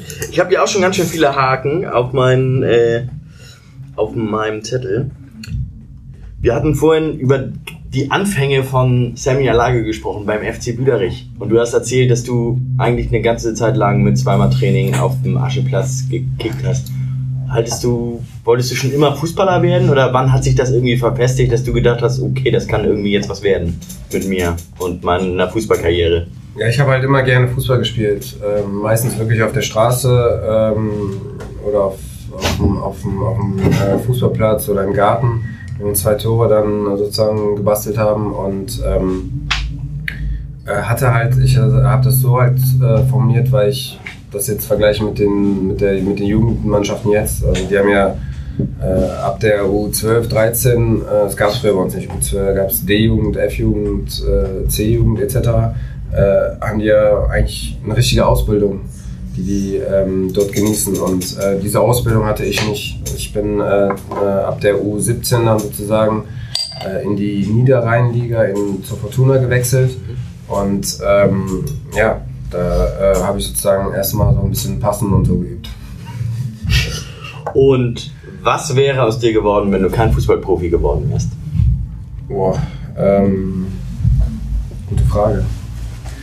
Ähm, damals in diesen Büchern, wo du von deinen Freunden bekommen hast, äh, ähm, dein Lieblingsjob, äh, Lieblingshaustier etc., da habe ich eigentlich immer Busfahrer hingeschrieben, weil ich immer Bus fahren wollte. Aber ähm, ich denke, ich war ein guter Schüler und ähm, denke, hätte auch noch studiert. Habe auch kurz überlegt, in äh, ähm, Belgien dann weiter zu studieren, aber es ging einfach nicht. Wir haben morgens und nachmittags trainiert und ähm, hatte schon genug mit der Sprache am Hut. Und ähm, ja, dann äh, habe ich es auch nicht mehr hingekriegt. Ist das was für, für nach der aktiven Karriere? Nochmal was studieren? Oder Ich willst du dem Fußball treu bleiben wollen? Oder? Ja, ich denke schon. Ich habe viele Freunde im Fußball ähm, gefunden und ähm, auch viele Kontakte, ähm, äh, viele alte Trainer, viele Manager, mit denen man immer noch Kontakte pflegt. Und ähm, das Schöne ist, in jedem Verein, wo ich gespielt habe, ähm, werde ich immer mit offenen Händen wieder ähm, begrüßt und äh, umarmt. Und ähm, ich denke schon, dass es im Fußball so eine gewisse Familie gibt, im großen Rahmen sozusagen. Äh, klar versteht man versteht sich nicht jeder mit jedem, aber ähm, es gibt da schon halt die Fußballsprache und ähm, denke schon, dass ich im Fußball erhalten bleiben kann und auch will, aber ich werde, denke ich, danach erstmal ein äh, bisschen Pause machen und äh, mich dann orientieren. Das ist jetzt äh, viel zu früh hervorgehoben. Ich will auf jeden Fall noch zwei, drei Jahre spielen und ähm, Naja, wir steigen jetzt ja auf, dadurch verlängert sich der Vertrag. Dann qualifizieren wir uns für den Europapokal, weil wir den DFB-Pokal gewinnen. Das ein Jahr europäisch wirst du ja auch bei uns noch mitspielen. So, dann sind schon zweieinhalb Jahre rum. dann gehe ich gut durch die große Tür. Und hast du schon eine Idee, in welche Richtung? Also Trainer, eher Manager, Spielerberater? Da gibt es wirklich noch nicht wirklich eine Richtung. Also ähm, klar muss man damit anfangen. Ähm, ich habe, wo ich in Mainz gespielt habe, äh, ein Fernstudium gemacht für IST, ähm, Sportmanagement, ähm, was du nebenbei äh, machen kannst in Düsseldorf. Ähm, das habe ich gemacht und ähm, äh, was danach noch passiert, etc. Das muss halt natürlich passen. Muss man schauen. Geografisch, welche Großstadt könnte zukünftig, wenn du freie Wahl hast, deine Heimat werden? Mm, Das weiß ich auch nicht. Also meine Frau ähm, kommt aus Berlin. Wir fühlen uns jetzt hier in Hamburg auch mega wohl. Ähm, und ähm, wir wissen wirklich noch nicht, äh, wo die Reise hingeht. Ich komme gebürtig aus Düsseldorf. Äh, meine Familie ist auch auf dort, äh, also lebt auch dort. Und ähm, Stand jetzt ist es noch Berlin, ähm, da wir da noch äh, stark verwurzelt sind. Ähm, aber wie gesagt, da bin ich auch offen für alles Mögliche. Die Frage hätte auch hier lauten müssen: Elbe oder Alster? Was anderes. ist Ah, ja Entschuldigung. Elbe. Gute Antwort. Ja, habt ihr noch was? Ich schaue in die Runde. Reden wir noch über die Montagsspiele in der zweiten Liga? Oder geht es jetzt um, ob wir Na, noch die haben wir ja noch gibt's drei ja Jahre, nicht, die ne? abgeschafft werden. Endlich sagt es jemand. 2028. Endlich. Ich, seit 19 Uhr sitze ich und jeeper schon. Ich freue mich, dass Spielst du lieber bei Flutlicht oder lieber nachmittags? Lieber nachmittags. Es gibt dann vielleicht Samstagabend 20.15 Uhr, 20.30 Uhr. Ja. Ich find Findet ihr das so schlimm? Ich Ich hatte heute das mehrere super. Anrufe von, von diversen Journalisten. Ich glaube, gestern Nachmittag ist ja diese Info durchgesickert. Einer. Einer. Nein, es waren mehrere. Tageblatt. Komm, genau. Komm. Wurde Äh. Aber tatsächlich, genau. Gestern, gestern ist es irgendwie durchgesickert. Ich hatte aber tatsächlich, und die Frage war natürlich von wegen, oh, wie wird denn das aufgenommen in der Fanszene? Ist jetzt große Euphorie und so weiter. So, ich habe überhaupt noch gar keine angesprochen darauf. Mit Sicherheit auch dem geschuldet, dass es irgendwann in drei Jahren mal greifen möge und keiner die genauen Rahmenbedingungen und, und Tauschbedingungen kennt, die da kommen könnte, oder? oder ich habe aber einfach mal ad hoc gesagt, also ich persönlich als Fan würde Samstagabend ziemlich cool finden. Du schaffst halt Aber hier Tag als über- beruflich Tätiger im Fußballfeld finde ich montags gar nicht so schlecht, aber schreiben Sie das nicht. Das Tage halt. Zum Glück hört das jetzt keiner. Ich halte es da sehr mit Fürth, die halt Tapeten gezeigt haben, im Sinne von, äh, ihr könnt den Montag haben, wenn ihr uns dafür den Samstag gibt. Nee, andersrum, wir würden den Samstag nehmen, wenn ihr den Montag streicht. Ähm, ich kann mit Samstag 20 Uhr 15, 20 Uhr 30 sehr gut leben. Ich bin ein Typ, der durchaus einkaufen geht am Samstag, das ich überraschenderweise halt nicht so richtig schaffe, wenn ich um 11 schon wieder hier sein muss. Ähm, Selbst wenn daher- das nicht mehr gibt. Man Ist hat ja halt echt mehr mal zu was tun, von was soll ich denn mal ohne Thomas Gottschalk? Fall ich einfach vom Stuhl. Also Samstagabend ist schon viel besser. Ja. Also am besten natürlich Freitagabend, finde ich. Ähm, so als Spieler. Dann gemütlich auf der Couch am nächsten Tag die äh, anderen verlieren sehen. Aber Alle. Alle. Alle dann mit Hoffentlich 29 verliert ihr Punkten alle. aufsteigen. Und ähm, ja. Okay. Gut. Ich glaube, nee, das andere wollen wir nicht auch noch besprechen. Dann verabschieden wir uns in die Winterpause. Von uns wird es, glaube ich, keine Sendung mehr geben. Wir haben nichts mehr terminiert. Ne? Nee, wir haben demnächst noch Weihnachtsfeier. Sehr gut. Dann dir. Demnächst im Januar. Ja, das musst du jetzt nicht Wollen wir noch ein sagen. bisschen Werbung machen? Bei der Kevida Kreativbauer werden wir diese Weihnachtsfeier veranstalten übrigens. Sehr gutes Bier brauen, kauft es. Kauft es. Welche Werbung wollen wir machen? Sammy, hast du schon den Millanton Adventskalender gesehen? Noch nicht. Dann solltest du und natürlich auch alle, die zuhören, die sollten natürlich mal auf millanton.de gehen und sich unseren liebevoll gestalteten Adventskalender anschauen. Da gibt's jeden Tag ein, äh, wird jeden Tag eine Mannschaft äh, zu errätseln sein unter der Rubrik Watt. Die waren mal zweite Liga. Darf ich anmerken, dass es bisher viel zu leicht ist?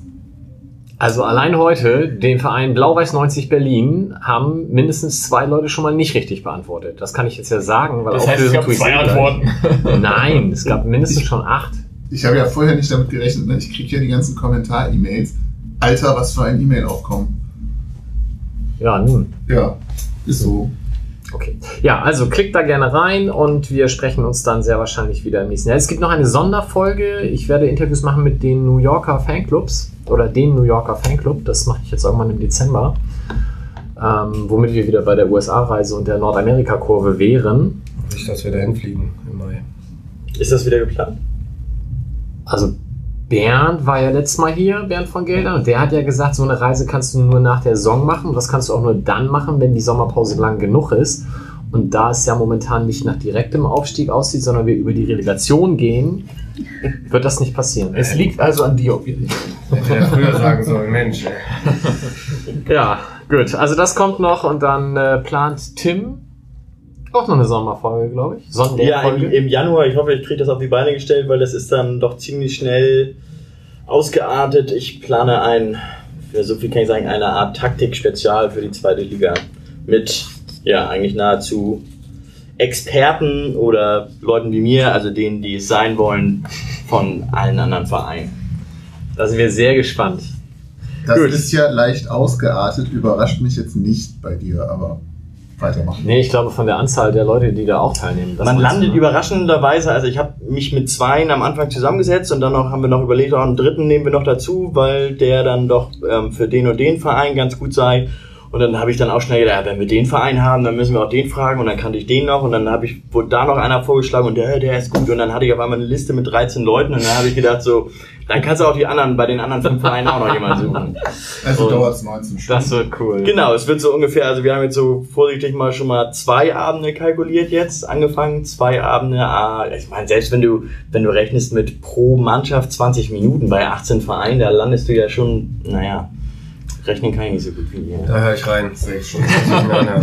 Versprochen. So ein Einschlafen-Podcast. Ja, dann, also dir vielen, vielen Dank für deine Zeit. Natürlich völlig uneigennützig wünsch- wünschen wir dir nur noch Saisonsiege. Ähm, dann kommen wir auch um die Relegation rum, dann kriegen wir das mit der USA-Reise sicherlich auch noch spontan gelöst.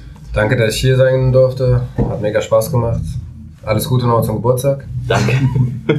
Und dann schöne Winterpause. Bis denn. Tschüss. Tschüss. Tschüss. Ciao.